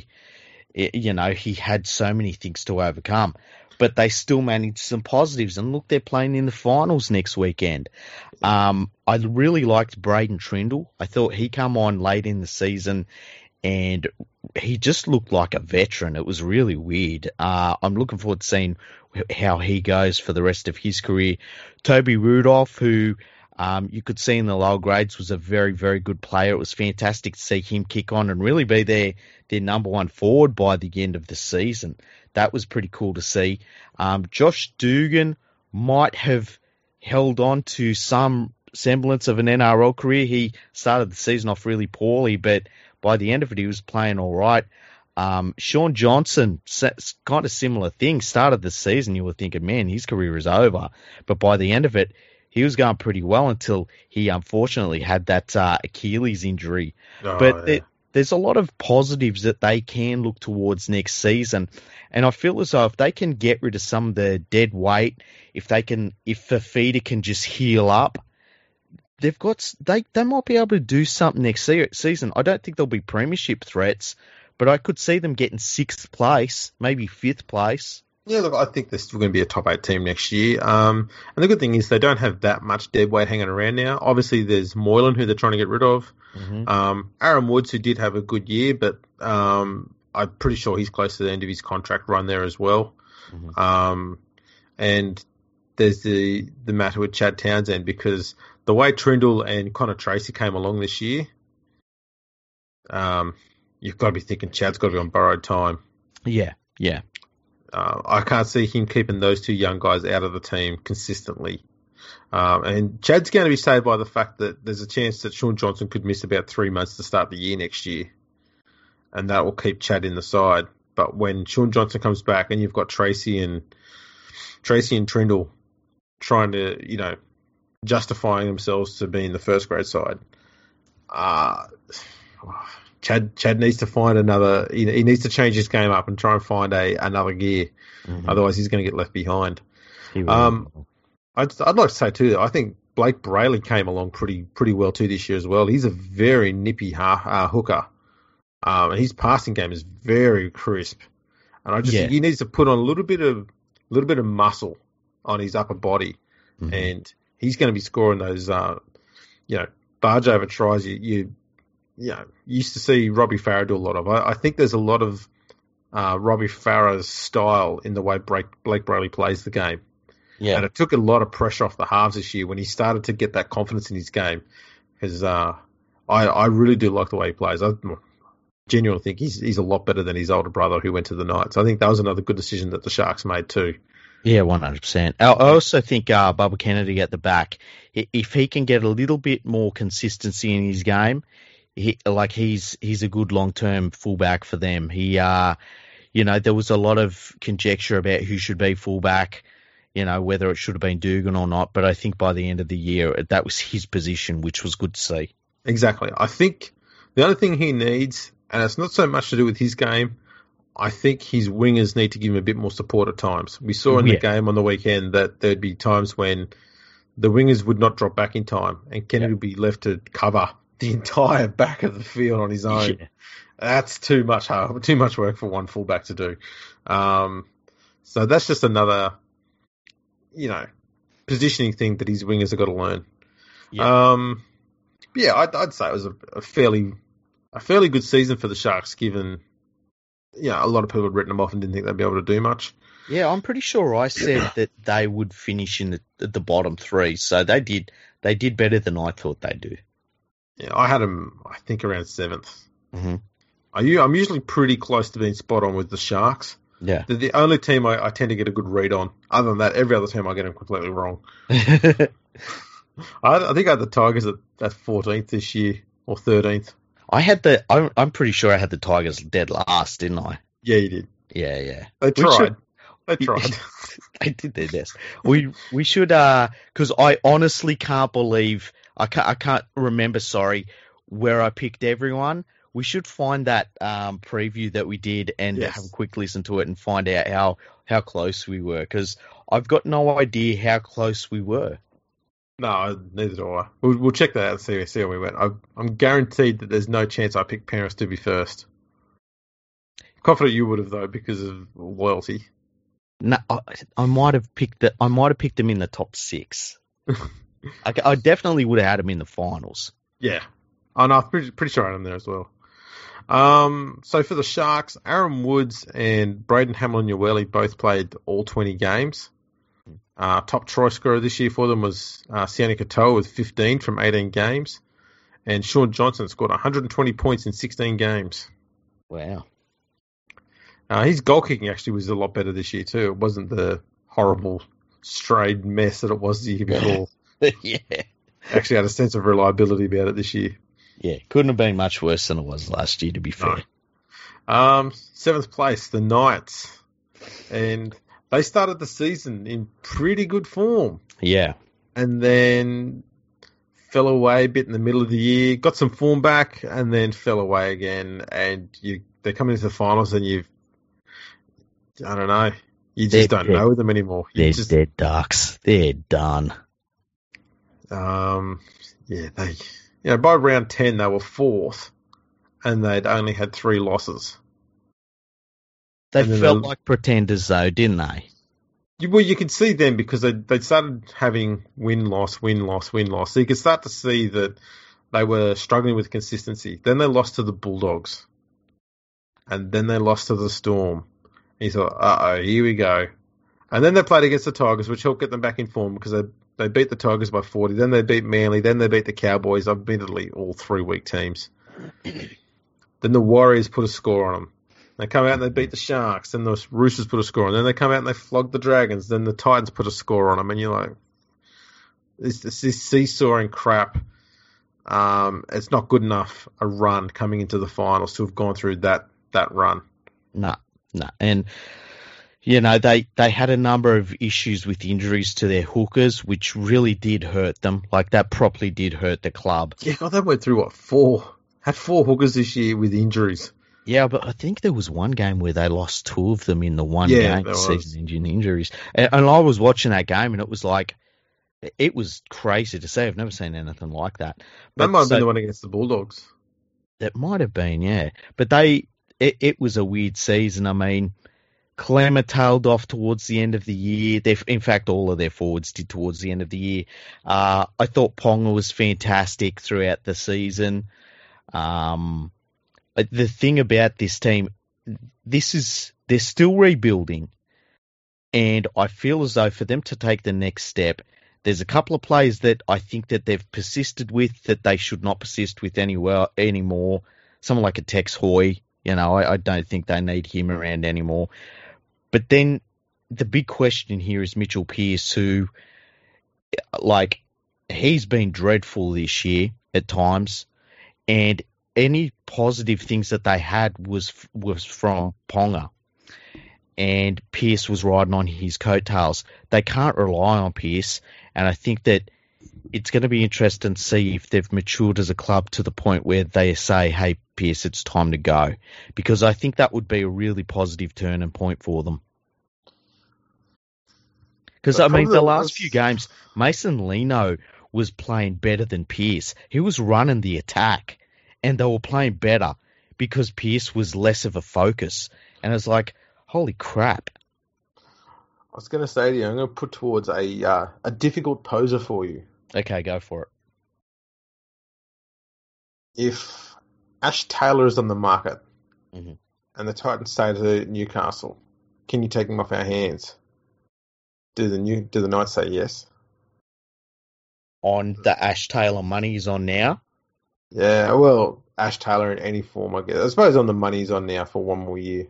Would you I, take Ash Taylor on a million over Mitchell Pearce right now? I wouldn't because I don't believe Pearce is on a million, but and I think Pearce would be an upgrade on Taylor in a in defensively, and I think Fogarty because it's his team, that would be good for the Titans because Pearce could just be a you know a tackle tackling five eighth, but uh, like I don't I don't know who they'd get to play halfback, but I just think that for them to take the next step, it, it can't be Pearce. Pearce has got them as far as he can, and All right, I'll I'll put a more difficult poser to you then. okay, okay. West Tigers ring him up.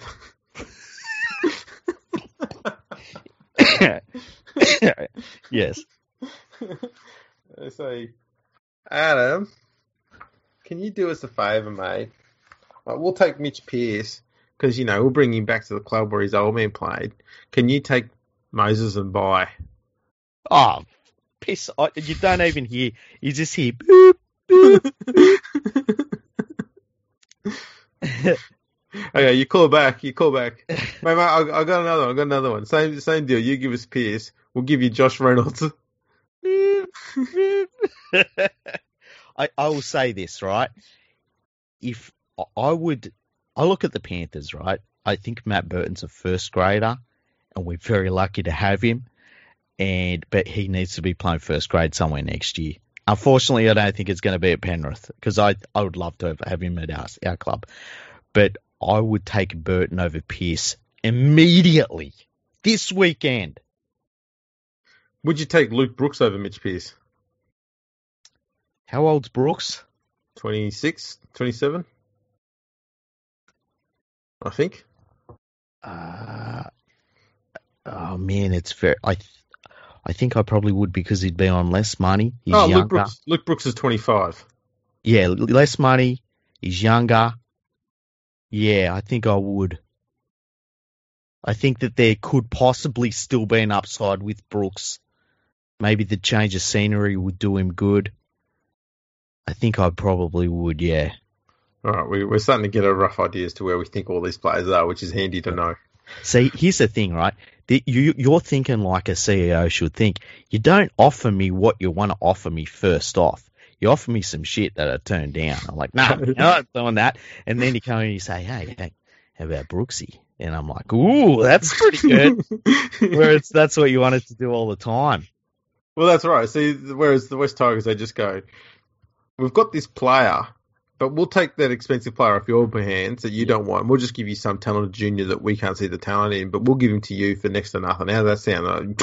okay, no worries. You've caught, you've talked me into it. yeah, exactly. I tell it's, what, it's looking like the Tigers are going to give away Luke Garner, who's a he's had a pretty good year as a back rower at the Tigers, Mm. and they're going to give him away to Manly. How about this?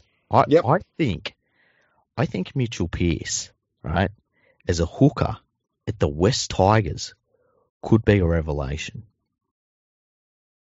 I don't think he's a halfback.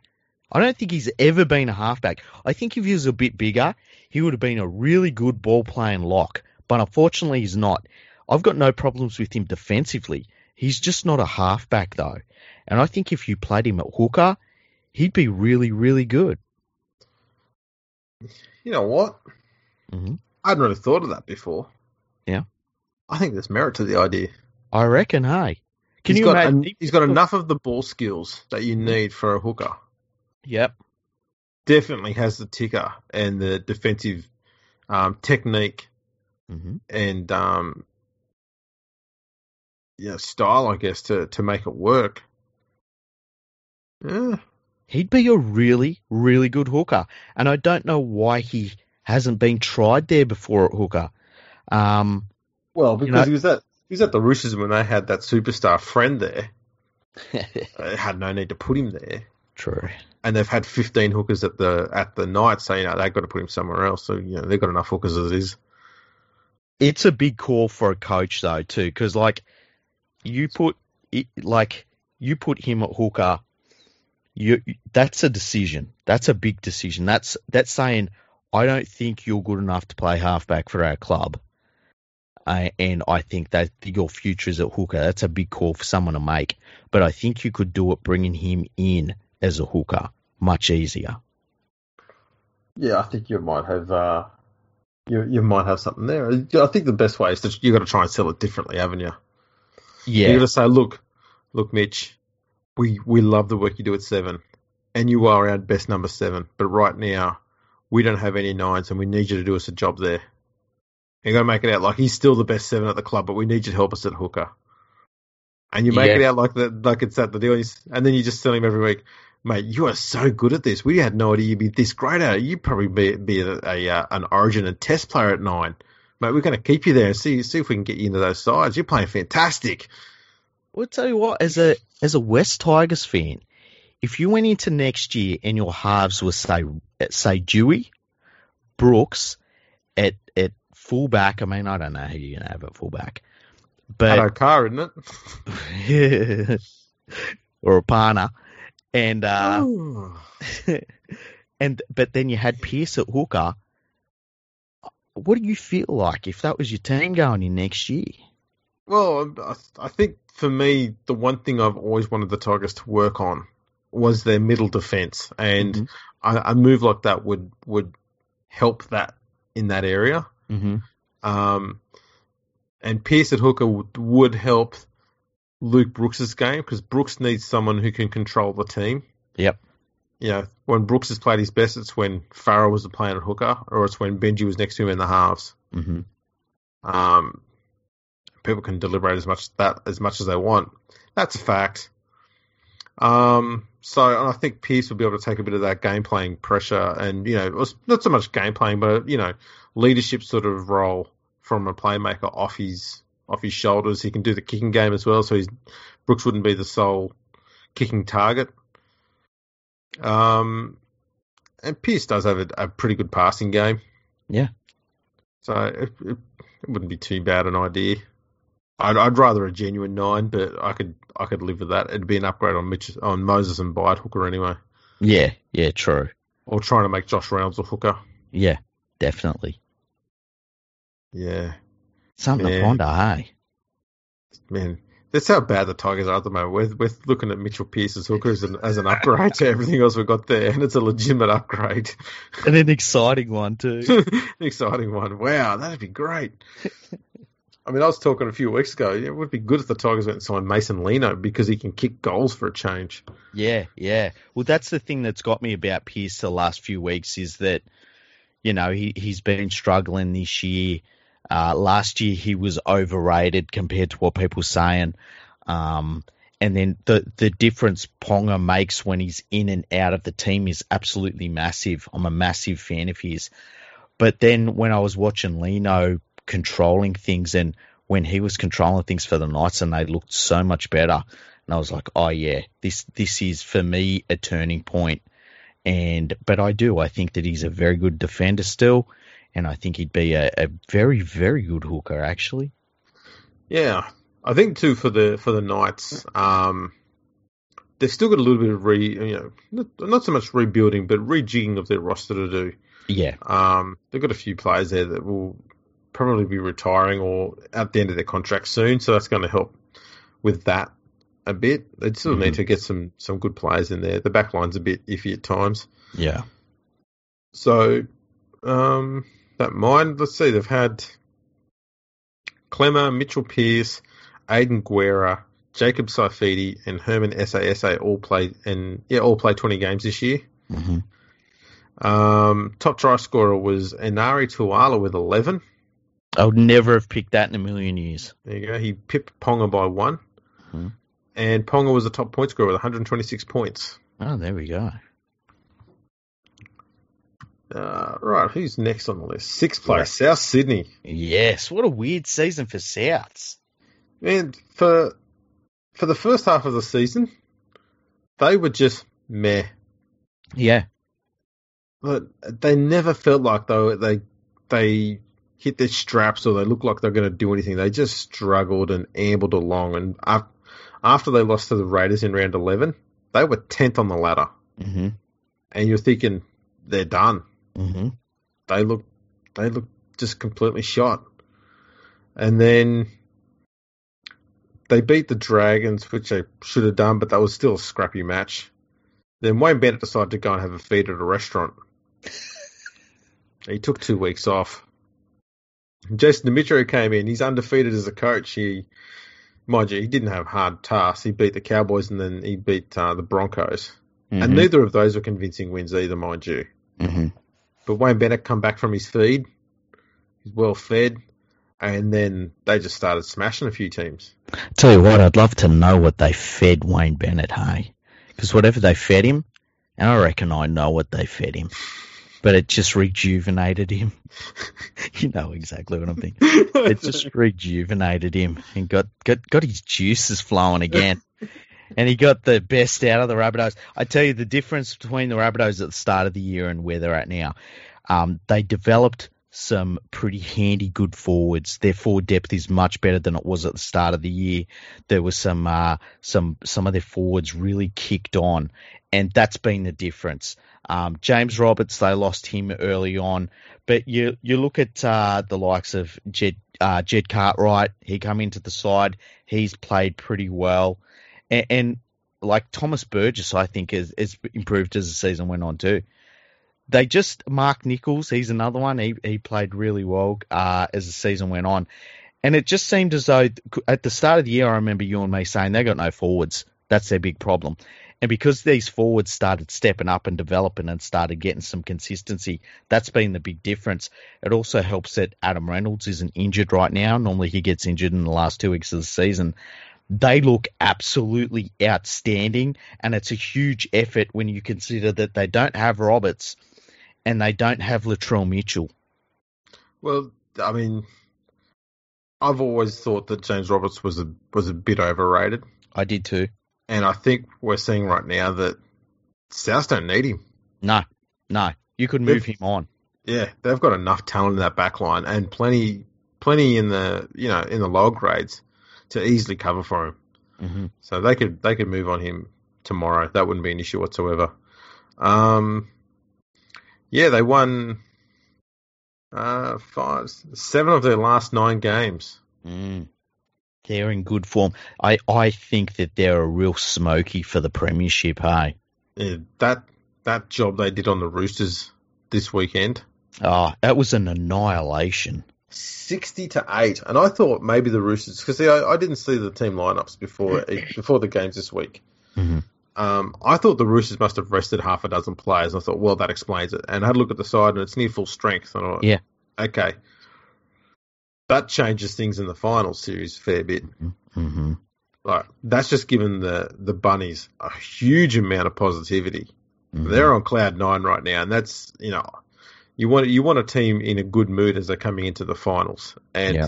they're in the best possible form. Yeah, no, like they've got some premiership winners in that team that know what it takes. Uh, Reynolds being fit and healthy, touch wood, is a really good sign. Uh, Walker is in good form. Uh, Cook is playing all right. I don't think he's at his best, but he's playing all right. The forward pack is is working hard, getting good go forward, giving them exactly what they need. And yeah, I, I like I would have them in terms of form, flat out form. I think they're third behind the Panthers and Storm. Yeah, it's hard not to think that. Yeah. Um, the only blip on the radar was that loss they had to the Bulldogs in round seven, uh, round 19 mm-hmm. But um, that could just be Wayne Bennett Fox and his former team to make sure they got the wooden spoon. Yeah. Who knows? I tell that's you my, what, they that's need. my dream anyway. yeah. well, I tell you what, I, I just whatever Wayne Bennett was feasting on, and you just know it was a feast the way Benny is. Oh yeah. God damn it! It got him He- going again. You know he would have said to the to the uh, the waiter, mate, I'm, I'm going to need a bib for this shit. Definitely, one hundred percent. I was about to say that too. Actually, he got his special bib out for this one. Tie me up. Mm. Um, so the the Bunnies had four players play all 20 games this year. It was Cameron Murray, Adam Reynolds, Damien Cook, Thomas Burgess.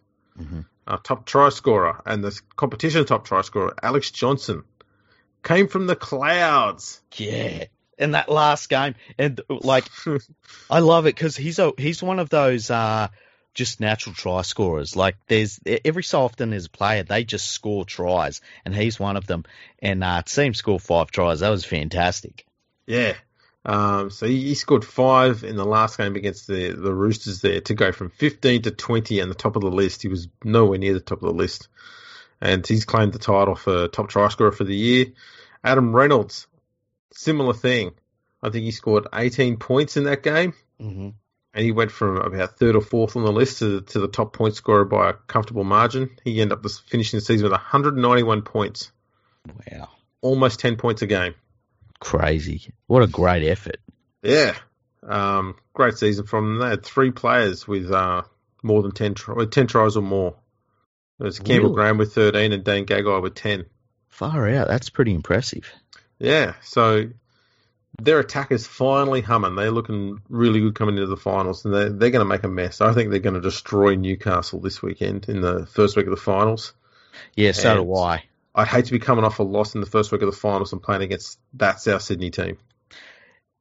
Yeah, they're, they're terrifying for whoever they play in that second week of the finals. Absolutely. All right, moving on to fifth place. and it's the Canberra Raiders, last year's grand finalists. Mhm. and another team that had a, a scratchy start to the year. Um, their attack started to perform a little bit better as the seasons wore on. Mhm. Um, they've only had two losses since um, round ten, and I think that's. I think a lot of people might be a bit shocked to hear that because I don't think they've ever felt that the Raiders were ever in red hot form. yeah. But yeah, they've had they had three wins and a loss, three wins and a loss, and they've had three more wins. Um, so yeah, nine wins, two losses. That's a pretty pretty good run into the finals, to be honest. And they've kind of they are going under the radar a little. So, and he, like, so if we talk about their season so far, I mean, we both had concerns about the Raiders, and we we talked about them over time, and we uh, said that their attack needed changes. I wrote them off at the start of the year.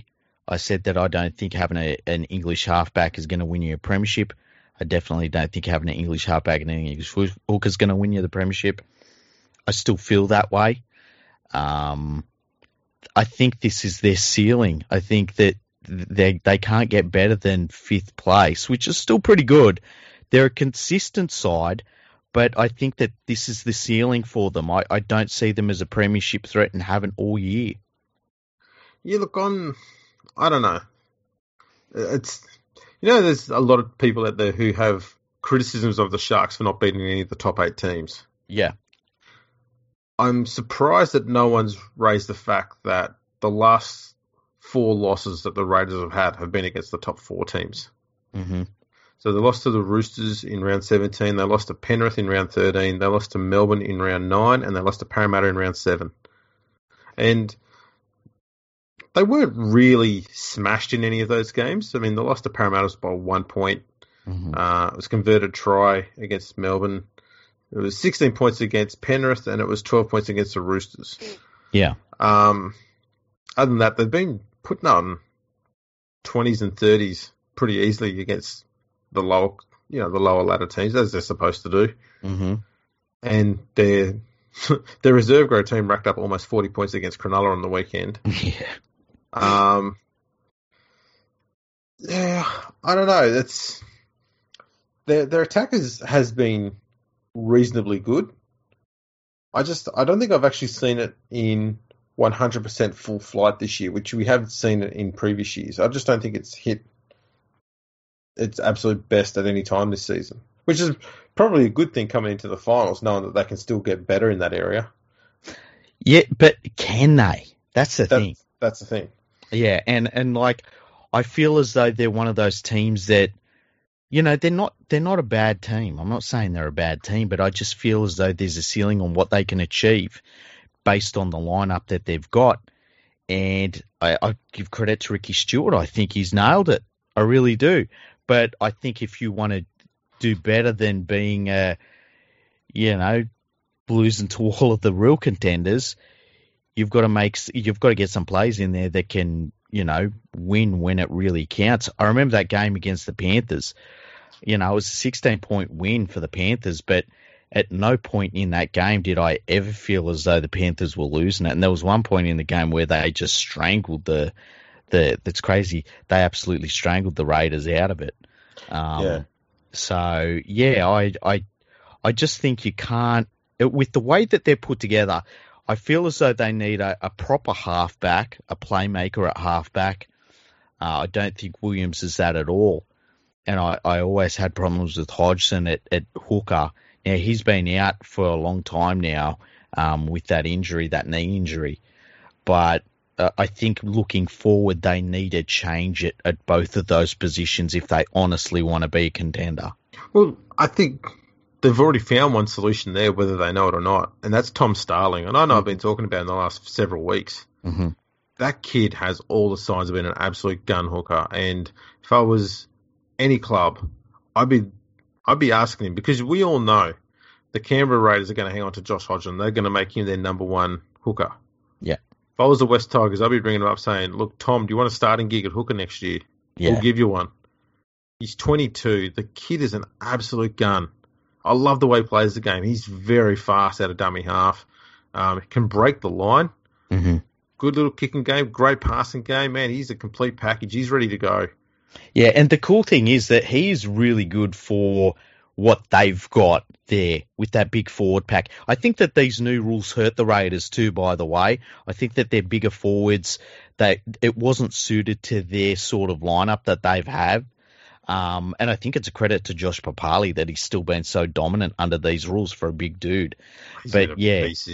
He really has. He's, he's so good. He's he's just the best prop in the game, and it's it's easy. Um, but yeah, I, I- feel as though you know Chance Nickel Clogstad, he's been all right, but he's been a bit up and down at times. Um, you know, Cotric has been so-so this year. I'm glad my team hasn't bought him for next year. Uh, Curtis Scott has at times been diabolical y- there's just issues with this Raiders team, and and I, I think that you know that they should beat Cronulla on the weekend because, as you said, their reserves beat Cronulla, but I think that the second week of the finals that'll be it for them. Yeah. Um, for the Raiders, Nick Cotric and uh, Siliva Havili were the only two players to play all 20 games this year. Uh, top try scorer was Cotric with 12, and top point scorer was Jarrod Croker with 146 points. There you go. No surprises with those two, I don't think. No, no. Um, right, so now we're into the top four, the Roosters. And boy, never has one game turned a team's season so quickly. Uh, just as we were thinking that the Roosters was were hitting their straps and they're, they're going on a run at the right time and hitting all the right form at the right time, round 20 happened. Yeah, and What those? What the fuck do you make of that? I, I don't, I really don't know what to make of it because I don't think I've ever seen it. Like, I, I know you and me didn't think the Roosters were going as well as some of the media types were, right? Uh, No, like, I mean, we, I mean, we, dis- we? I was going to say we discussed for a few weeks now how, as much as they put up good scores against Newcastle and Cronulla in Mhm. rounds eighteen and nineteen, Mhm. there were times when their defence switched off Yes. and they allowed their opposition team to make easy meters and score easy tries against them. And I- that was the thing we saw. That was a big concern. Was you just think you you can't be coming into the finals and have your middle defence give up um, field position so easily and and let in tries so meekly as they had done. hmm And but we didn't. I don't think we ever thought that they'd get absolutely hammered to the to the point they did against South. No, No. one saw that coming. No, not at all. And I, like, uh, I, I think where they sit on the ladder is where they honestly are, you know, as a team. And they've had some injuries. I think that injury to Radley, when that happened, that to me was like, oh man, because not only does he give them like he comes when he comes on the field, he's really enthusiastic. He plays at a million miles an hour, but he also gives them some versatility and he gives them mobility as well. This is a dude that plays well above his weight and his size. And when they lost him, it was like they lost a bit of an X factor. And from that moment on, like, so they're dealing with his injury. They've lost a couple of other players to injuries as well. They had uh, Cordner coming in and out with head knocks and things like that. Flanagan was dropped, and I think that that was a sign there that they were looking for something, and and it's a good sign because Robinson isn't buying into the hype of like we just got to turn up, which is fantastic. That was what makes him such a great coach. Yeah, Um, I, I I wasn't against them bringing in a Sonny Bill Williams because I think that their their back row depth is a problem. Um, but I don't think Sonny Bill Williams at the same time was the answer, and I think he's going to be a big liability against the top sides. Well, In there fact, was, I think there was in the game against the Sharks. Mhm. There was a try that I, might have been Hamlin Ueli scored. Mm. I could get the player wrong, but it was a simple one-on-one job for Sonny Bill Williams, and Williams didn't even get a hand near him. yeah, And I thought that that's you know the week after that we saw it was later on in that game. Sorry, we saw Sonny Bill Williams being pushed more in towards the middle to try and help help him defensively. Yeah, That's a worry if you're having to look after a forward from your bench. You got to look after them in defence. yeah, and he's 35, and Mm. he's played a handful of games this year, and he's played like what is it now, three NRL games.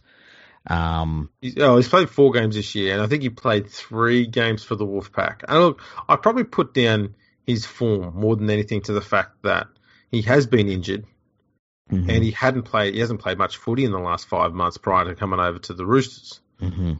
And he only had what a week or two of training after recovering from his injury, and then bang, he's straight back in the side. yeah. I, it's not really fair on Sonny Bill either. No, no, it's and, not. And there's a an unhealthy expectation upon him that he's going to be some sort of X factor that's going to deliver all of this, you know, unbelievable attack for them. hmm He's he's just not that player anymore. No, no. Um, and I don't know. I think Robertson's still trying to find out the best way to use Sonny Bill in the team. hmm Um, so I don't know. It'll be interesting to see what he does in the finals. I wouldn't be surprised if he drops him for the for one of the finals matches, just to give him a bit of a breather and, and let someone else have a crack. I guess who's a bit younger and a bit more energetic, and it might be enough to help Sonny Bill sort of help with his recovery from his injury and get his match fitness back up to where it needs to be. Yeah, and like when you look at their season overall, they're two time premiers. First time it's happened really since 1992 93. Yep. Um, it, it's and to do that in the current era of the NRL is absolutely ridiculous. It's outstanding, that and and to play at such a high level for that long, um, and for the it, it wasn't going to take much to wear them down a bit. And I think that those couple of injuries that they got earlier in this season is what it's been that has worn them down. Uh, I tend to feel as though they're out of it now that we all know that no team has ever had 50 points scored against them and has gone on to win the premiership. They had 60 put on them a couple of days ago. That's a that's massive.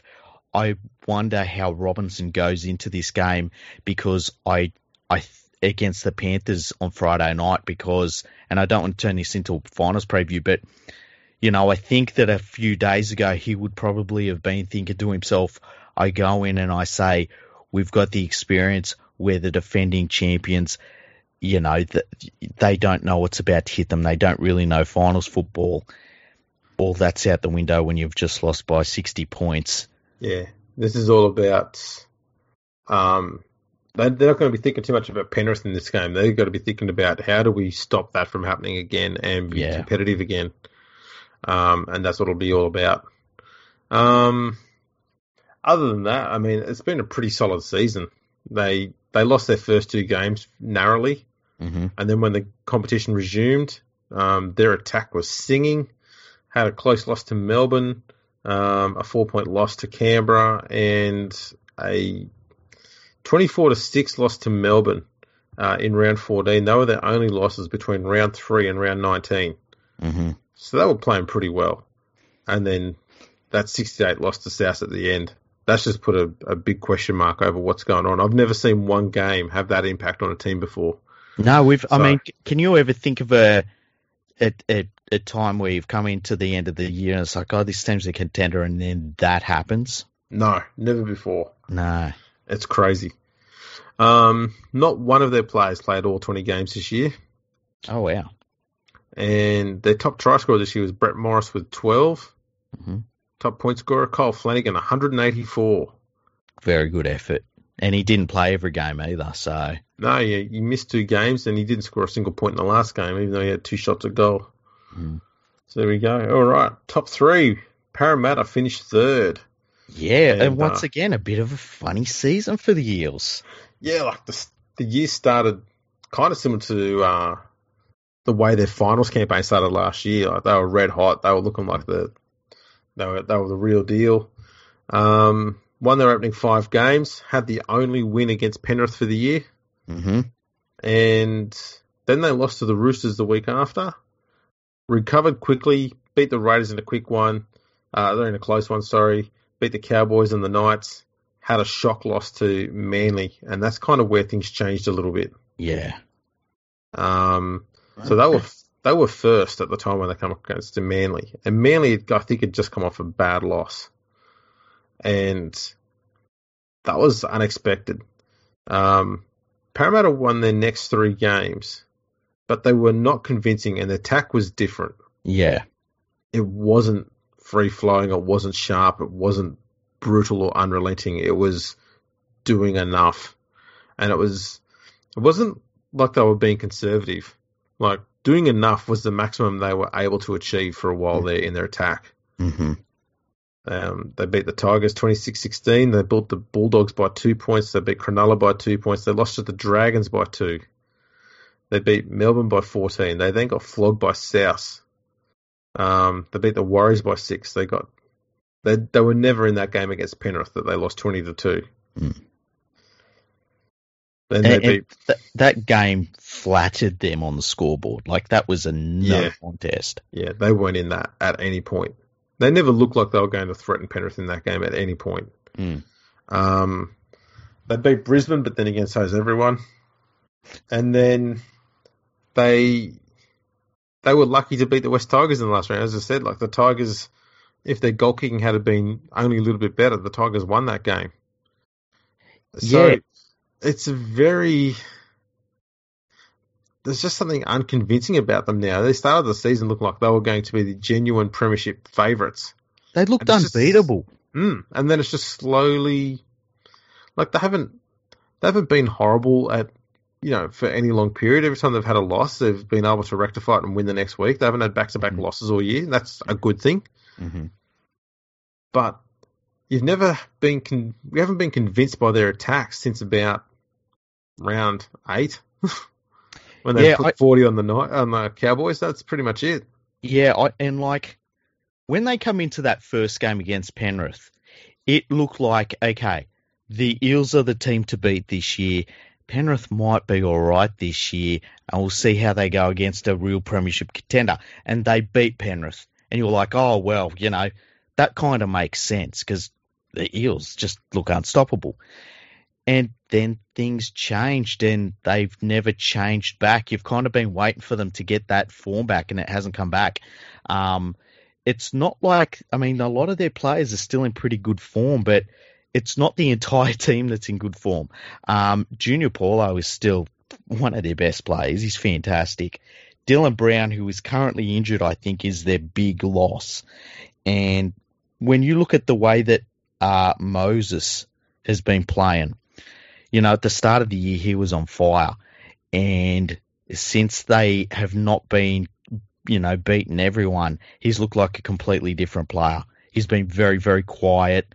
I I suggest he even when Brown has been out, he hasn't even been their best halfback after that. I think Jai Fields has been better Yeah. than Well, Moses has been tentative. yeah. And we we're seeing him play the way he was playing at the West Tigers, where instead of doing what he what Brad Arthur got him to do, which was you know Arthur managed to see that when Moses plays straight, that's when he plays at his best, hmm and that's what Moses has been doing most of his time at Parramatta. But the back half of this season, he's been very sideways, and that's Mhm. what he's doing at the Tigers, and we didn't see the best of Moses at the Tigers because of that. Um, and that's what he's doing now. And I, I put a lot of it down to the fact that um, Reed Mahoney wasn't there. Hmm He's just he's only come back in the last week or two, I think. Mm. And so he'll help to get a lot of those runners running straight again, which will help to sort of straighten Moses up a little bit as well. hmm Um, so hopefully, for Parramatta's sake, uh, that'll lead to Moses playing a little bit better. But um, yeah, Parramatta's the only team in the top eight who did not come up with at least 420 odd points this year. Yeah, and They finished on 392. The next worst was Newcastle with 421. And it, like some of their forwards fell right off, like Reagan Campbell Gillard. He started off the season really well and just fell away. I was a bit surprised that they allowed Daniel Alvaro to go to the Warriors because I thought he was one of those players like, you know, i he's very good off the bench and, you know, he, he can fire up a team with the way that he runs the ball hard. Um, Kane Evans, he tailed off as the season went on, on as well. Uh, Nathan Brown obviously had that thing with, you know, pretending that he'd hurt his neck and then jumping straight up. And, you know, you could say that that probably didn't affect him, but I feel as though on some level it did. Whether it was affected him or other teams just got the shits with him and just targeted him from then on. Yeah, I don't um, know. I think the other thing is that that also brought out some some people analysing Parramatta and saying that they've been taking that dive regarding you know suffering from crusher tackles more often than any other team, purely to draw to get penalties. Mm-hmm. And I don't know if other teams took notice of that that commentary mm-hmm. and they mm-hmm. started to tackle them differently, so they couldn't rely on that anymore. Mm-hmm. I think it's a bit harsh to think that they did. Yeah. But um, I don't know. There's just something in the the way they played the game changed. Um, I'd probably be more inclined to put it down to just Moses being injured and then Moni getting injured and Dylan Brown going missing because of his injury, and it just it, it took away from the rhythm and their flow. And I think that, those three those three players getting injured was what changed their season. Um, the fact they still won games and stuff like that's a credit to the rest of the side, but um, I think right now they are missing Brown yep. a lot more than anybody else. Yeah, I, I would I would ask you this question too, because I think that if Brown was to come back this week, I saw NRL Physio saying it would be a it'd be the fastest anyone's ever come back from from the injury that he had. So I don't expect him to be back this round, especially when you consider that they're playing the Storm. It's going to be a hard game to win anyway, and they get a second chance. So yeah. you know he's he's going to get a he'll probably be right the following week if you took Moses and switched him for Benji Marshall right now, what would your thoughts on the Parramatta Eels be? Because if they made, the, if you, it was possible to make that switch right now, I'd be terrified of the Eels. Yeah, it's an interesting one. I, I don't know. I think I'd probably leave Moses in the side, but I'd put Benji on the bench mm-hmm. and just say, look, Benji's going to come on in the second half, mm-hmm. and he's going to play as a 6 Mm-hmm. So Moses, it's still your team, but Benji's going to be there, and he's going to be he's going to be setting up tries and shit like that, just like you are. He's going to be a playmaker. He's not going to be a ball runner. Mm-hmm. So I think because I think Moses works best when he's got some competition. And especially when the competition is a better playmaker than him, it gives him something to aspire to work towards. Yeah. But when he's an equal to someone else. Yeah. He's I think a part of his mind goes, Okay, I'm their equal, I'm I'm safe, I'm good enough, that's good enough. So I think that's part of what he he does mentally. Um, but if he's got someone who's better than him, then he tries to lift his game up to their level so that he can try and be better than them. So that, and I think that's what you got with Dylan Brown. He's a he's a genuinely good playmaker. So Brown playing well dragged Moses up to you know up to his level, so to speak, and that's I don't know. I think that's something that Moses needs. He needs that competition. So maybe having Benji on the bench would be something that would it'd be in the back of Moses' mind. It might be the thing to sort of spark his attack to be a bit better than what it is. Because at the moment he's a bit pedestrian. I think he's still worried about stretching out when he's running the ball. Um, we're seeing that he's he's goal kicking is struggling as well with that too. So yeah. there's something there, I think. Well, that's the thing. Like I, I when I saw him get that injury, I thought he'd done his Achilles. He he did all of the things you expect to see from a player that has done their Achilles, and it turned out it was it wasn't his Achilles, it was his calf. But part of me wonders if if there is like he's not been the same player since. There's no doubt about that. Um, I, I just think that he he's gone right back in his shell, and how do you get him back out of it? Because you need him to go into the game thinking he's the most he's the most dangerous player on the field. When he's out there and he thinks he's the most dangerous player on the field and he can't do any wrong, he's the most dangerous player on the field, and he can't I'll do any you, wrong. I'll tell you what you do: you go to him and say, "Mitch, Brad Fittler's just had a conversation with me, and he said if you can find that for me at the start of the year, mm he's going to put you in the New South Wales squad. Mm-hmm. Watch him pick his game up. Yeah, that'd be interesting. Do that. Get Brad Fittler, talk to him, and say, "Hey, listen, good luck this week. You're in with a shot. Yeah. Don't don't be scared to take the line on. Yeah. Queenslanders hate it. That's all you say. Queenslanders hate it when the halves take the line on. And you, you just put that little put that little carrot in his head. He's like, "Ooh, does he think I'm in with a shot?" All right, you know. I'm not saying anything, Mitch. Just just letting you know. Um, so for Parramatta, um, they had a few players play 20 games this year. Waqa Blake, Maika Sivo, um, Clint Gutherson, and Shaun Lane all Mhm. played 20 games. Top try scorer this year was Sivo with 15, and top point scorer was Moses with 111. Oh yeah. Tell you what, Sivo's season started off with a bang, but really tailed off a bit too, didn't it? Yeah, a lot of them did at, Yeah. at Parramatta. Yeah. Um, okay, Melbourne second. Melbourne, they're in for a slow season this year. Yeah, oh, Cameron Smith, he's too old now. It's not going to work. Yeah. Um, boy, people just get it wrong, and I'm one of them. Um, See, I stopped doing that like years ago. So, th- like, I, I swear the last probably eight years I've picked the Storm to win the premiership. I, I think the last two years I've been saying over and over again that I think Cameron Smith needs to move to halfback. That way they can, they don't have to have him doing so much defensive work, and that Yeah. will lengthen his career. yeah. Because there's no doubt that he can play for as long as he wants, and they still put him at nine, and he's still playing great. So you know yeah. what? This is why I'm a, a podcaster, a statistician, and a historian, and not a fucking NRL coach. Not saying I make a bad coach, just that I'd never make a Melbourne Storm coach. yeah, yeah. Yeah. um, yeah, four losses for the year. One was this week against the Dragons when the, the Storm pretty much played a Queensland Cup team Yeah. And almost won. and almost won. Um, you know, Papenhuyzen, who was the captain, missed four goals, which would have been enough to draw the game. hmm So that's where they were at.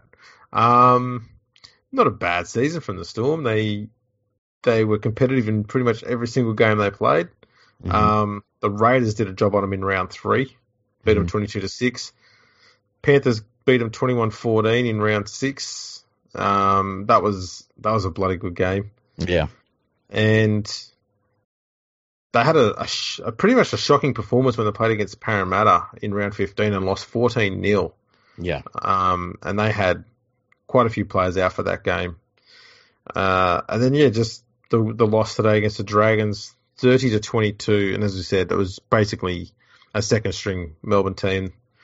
So you can't really take anything from that. They've rested all of their star players, so they're going to be in good health and good form coming into the coming into the finals. Yeah, and that like they're doing everything you could want from them. I still do think they need a halfback. I, I, I and this is going in last year. We'll talk about Jahrome, uh, Jahrome Hughes. I, I don't think he's the halfback that they need to win a premiership, and I, I, I'm yet to be convinced.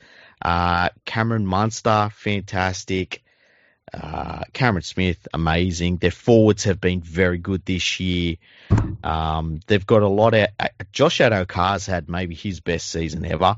He's been really fantastic, and you, you know he's done more than just um, being on the end of try score and get, uh, plays. He's really changed games for them at times. Which yeah, and cool I think see. it's come down to the fact that instead of just parking himself on the wing and waiting for the opportunities to come to him, he's been very, very proactive about coming in and looking for the ball and trying to make something happen. Yep. Um, and that's been a huge benefit to his career because he's looked a million bucks. He really has. Uh, Um, Justin Olam has been improved on last year, which I think he needed to. Um, and then Papenhuyzen at the back. He's really added that X factor that they were probably missing last year. Oh, absolutely. He's kicked on so well. Mm. Um, the thing that has happened is they've been playing Brandon Smith in this team, sometimes a prop, sometimes on the bench. But what happens is, um, usually around about the second half, you you tend to start seeing Cameron Smith being shifted out to first receiver. hmm Brandon's still being able to play some hooker, and Cameron's playing as first receiver. He's a little bit outside the ruck, so he's got a bit more time to sort of be creative and help um, Hughes out Mhm. a bit with playmaking duties, and that's you. I've seen the Storm meddling with it a bit over the last two seasons, and they're doing it a bit more this year. It just, it's. I think the difference is that this year, it's working better. Yeah, yeah. Um, I think Jahrome Hughes is.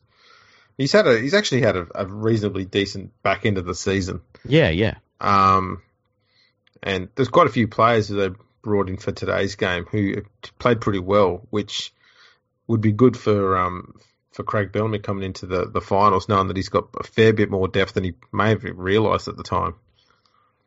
Yeah, and, and like it, it's they look more set than they did this time last year. I feel like they're more settled. They know where they're at, and that's a good thing.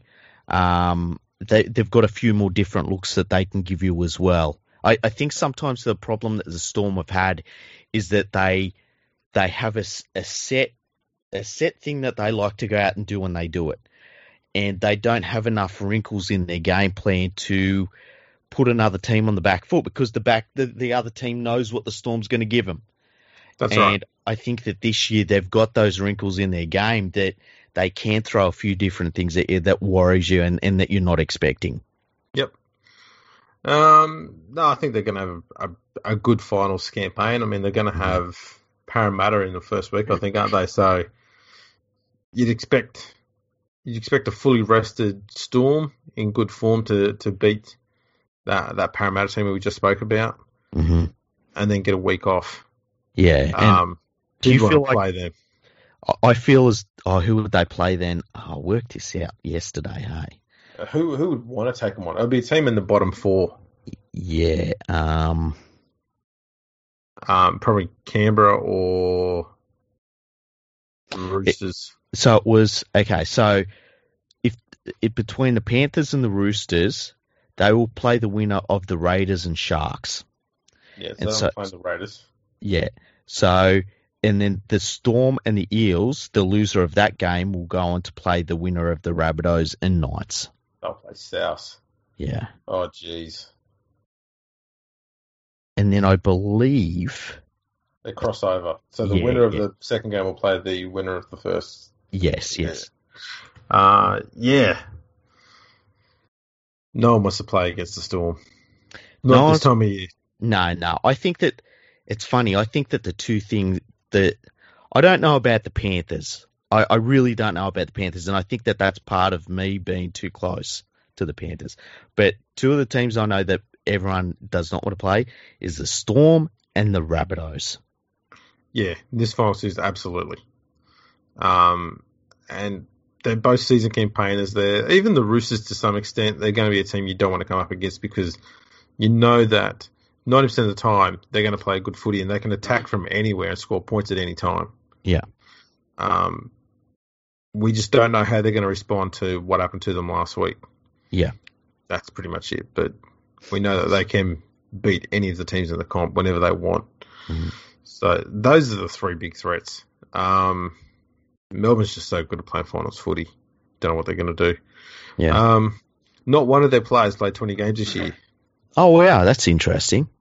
Um, their top try scorer was Addo Carr with 15, and Cameron Smith, obviously the top point scorer, with 148. Still, still kicking them goals. And kicking goals that possibly the uh, the best he's ever done them too. Yeah, yeah.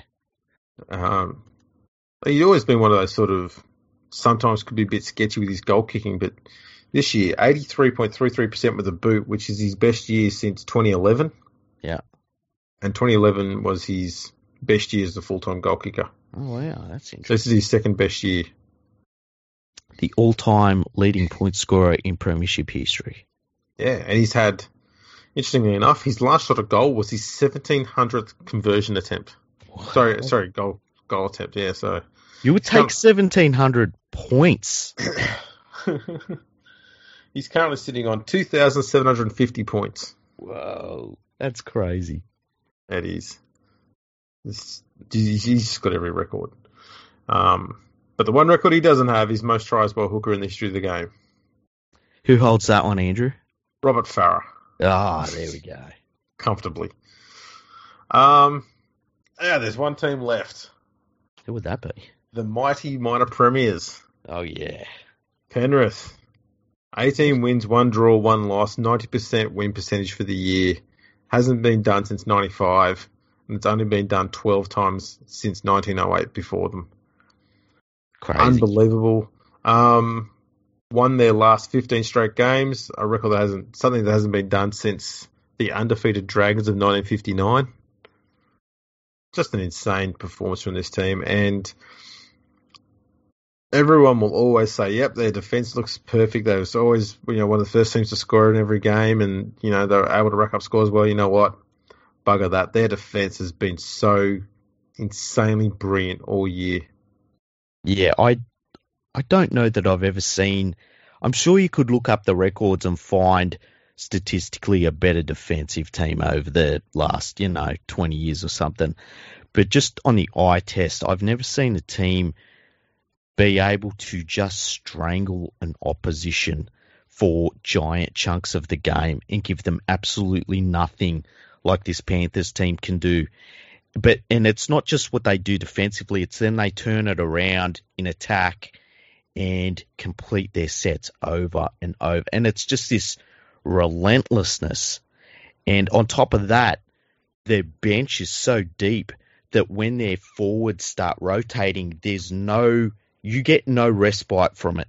Like they they could start their bench players and they would perform just as well as their starters. Um, it's incredible watching this team and being a fan of them and seeing them put together a season like this. I honestly can't believe it. It has been so enjoyable. Yeah, I mean, only twice this season has a team put more than three tries on them. Mm. And on both occasions, those teams lost. The Dragons in round two scored five tries and lost 32 28. And the Sharks in round nine scored four tries and lost 56 to 24. That's amazing. Um, other than that, it's been, well, for the last eight, nine weeks, mm-hmm. no team scored more than two tries against them. Which in itself is ridiculous. And especially when you look at the score lines that have been going up all over the league for, for that time. Um, looking at their season, there's been a, a, few turning points for them. I didn't think the Roosters game at the start of the year when they beat the Roosters was a turning point. It was more of a nice bonus. Um, then when they played the Parramatta Eels for the first time, and it was a gauge of where they're at, and they weren't where the Eels were at. The Eels were the premiership leaders at the time. They were the favourites at the time, and the Panthers weren't there. But I think since then, we've seen some of their younger players improve, especially their outside backs. Um, the likes of Crichton to O has been great. Um, Naden as well, he's improved. And I think with that improvement and these players sort of realizing the monsters that they are, that's where the Panthers' improvement has come. And, and when you couple that with what their forwards were already doing, and then on top of that, Nathan Cleary, who you got to remember, you know, he was out for a couple of weeks after we come back into the competition, and he has put together one of the great halfback seasons I've ever seen. You know, I'm I'm not saying that he has done the sorts of things you've seen from an Andrew Johns at his best, but I would say everyone behind him, I don't think I've seen a halfback do what Nathan Cleary has put together over the course of an entire season, and his goal kicking and his defence. And it's just been incredible. And so there was that game against the Parramatta Eels, weren't quite there. The next game for me was when they took on the Storm and they flat out beat the Storm. That, that was, was yeah. I think for me the turning point was after they lost to Parramatta. Mm-hmm and that was their first loss of the year, obviously. Yeah. Um, they then come up against the Storm, and they had a, a, tricky run after that because they also had the Tigers, who were not doing too bad at the time. the, the Sharks, whose attack had been pretty strong, mm-hmm. and you never knew what sort of Sharks team you were going to get. Same with the Cowboys, and so there were these really tricky games. You couldn't get a gauge on what was going to happen. You didn't know what you were coming up against. Yeah and it was a tricky run coming up.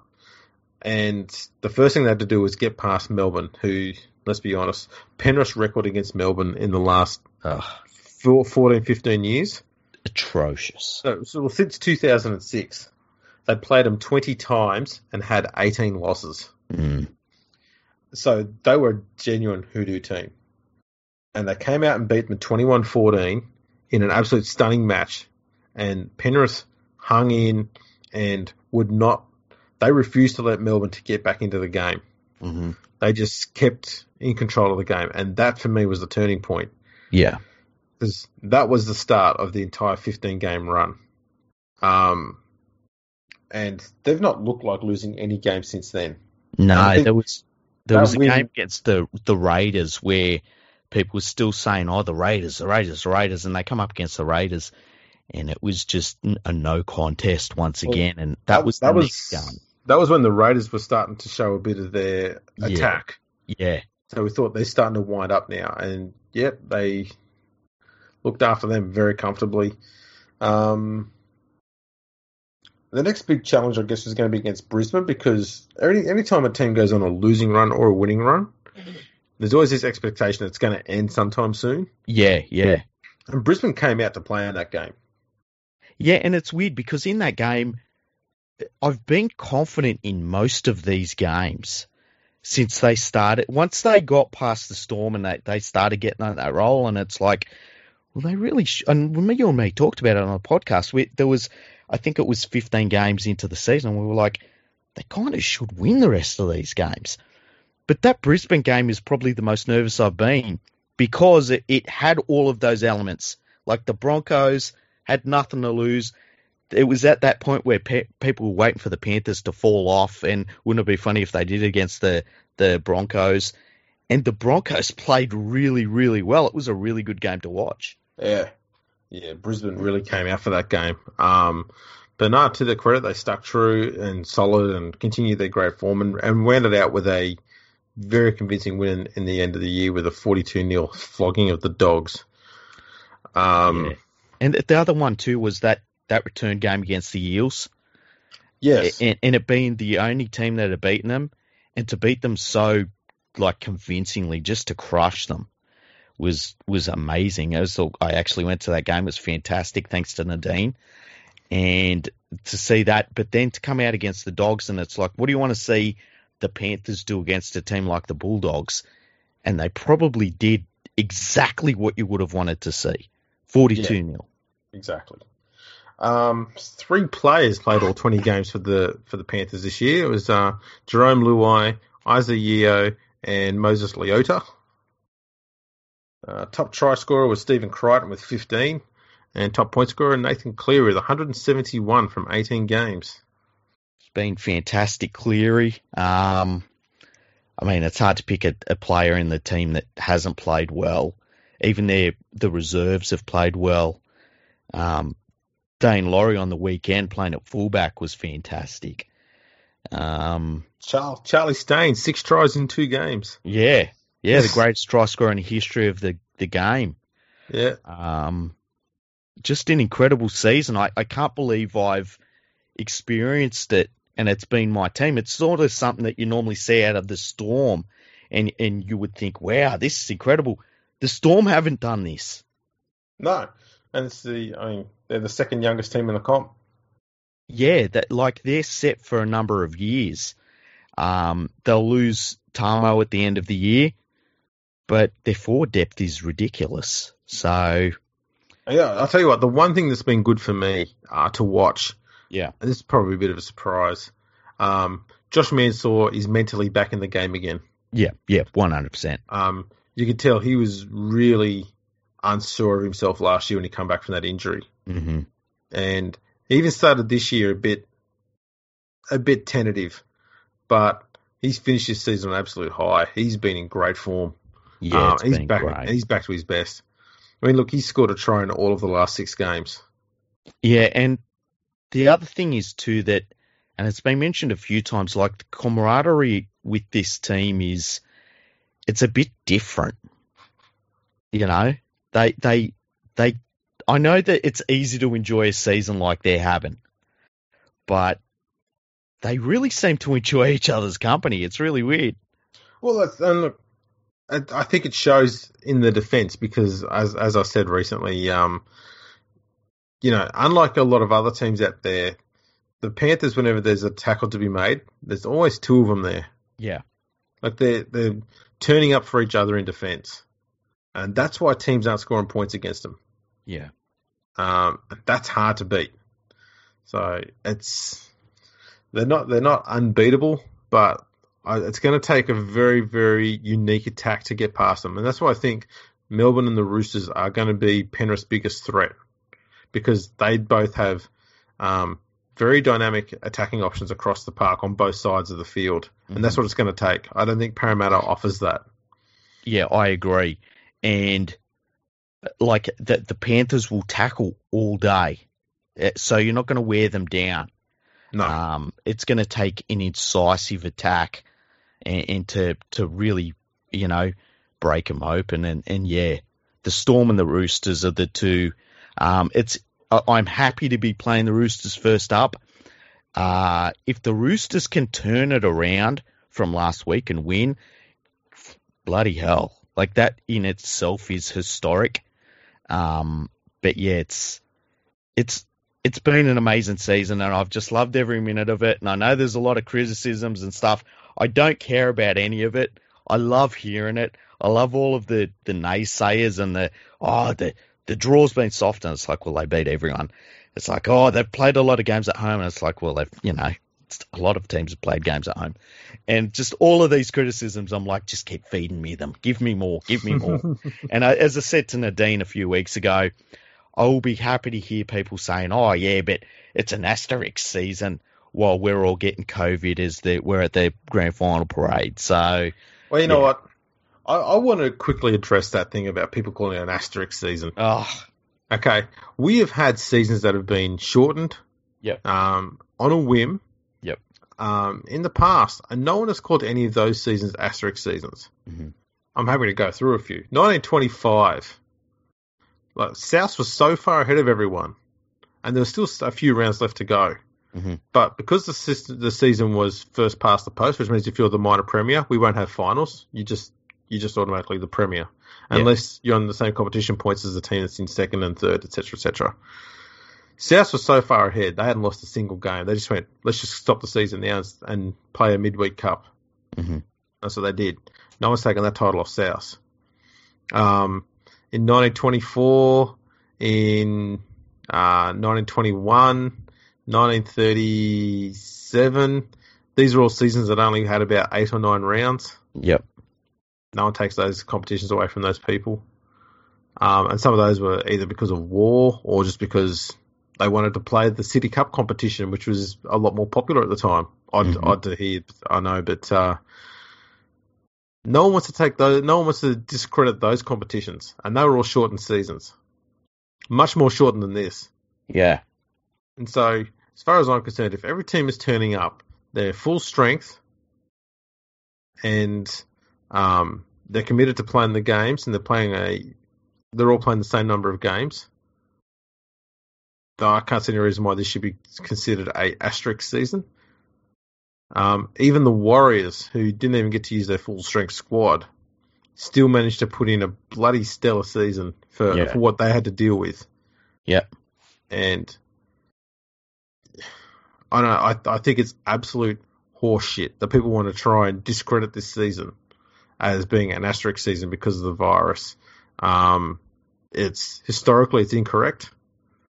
And it's utterly stupid. Utterly stupid. I don't I don't accept it at all and I never will. Yeah, I I don't get it either. Um like I when I think how many games would you have to play before you start saying, "Oh yeah, but it's it's one of those seasons." I feel as though it's less than one game against each each team. Like if it, if we were playing a twelve game season, I'd say, well, you know, it's a bit of a different season. Well, yeah, I mean, so long as you play everyone at least once, I yeah. think you've. I think that is enough to call it a legit legit season.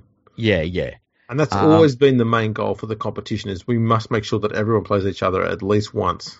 Yep, one hundred percent. And the the other thing is too, and we talked about this in the last episode the fact that there's been no origin to break it up and it's been a straight through season, I've really enjoyed that. I, th- I think it, it's been fantastic. And I think it's it's if anything, it's enhanced the season because it's been a natural season. It hasn't been broken up by something artificial, and so like. I, I just there's no way it can be seen as a asterisk season, and like I don't mind if people say it because uh, whoever wins the title at the end of the year will not give a shit what people are saying. They never ever do. But you know, I, I it's a it's a weird thing. I think people say it to be clever, and it's not real clever. No, it's dumb. Well, I'll tell you what.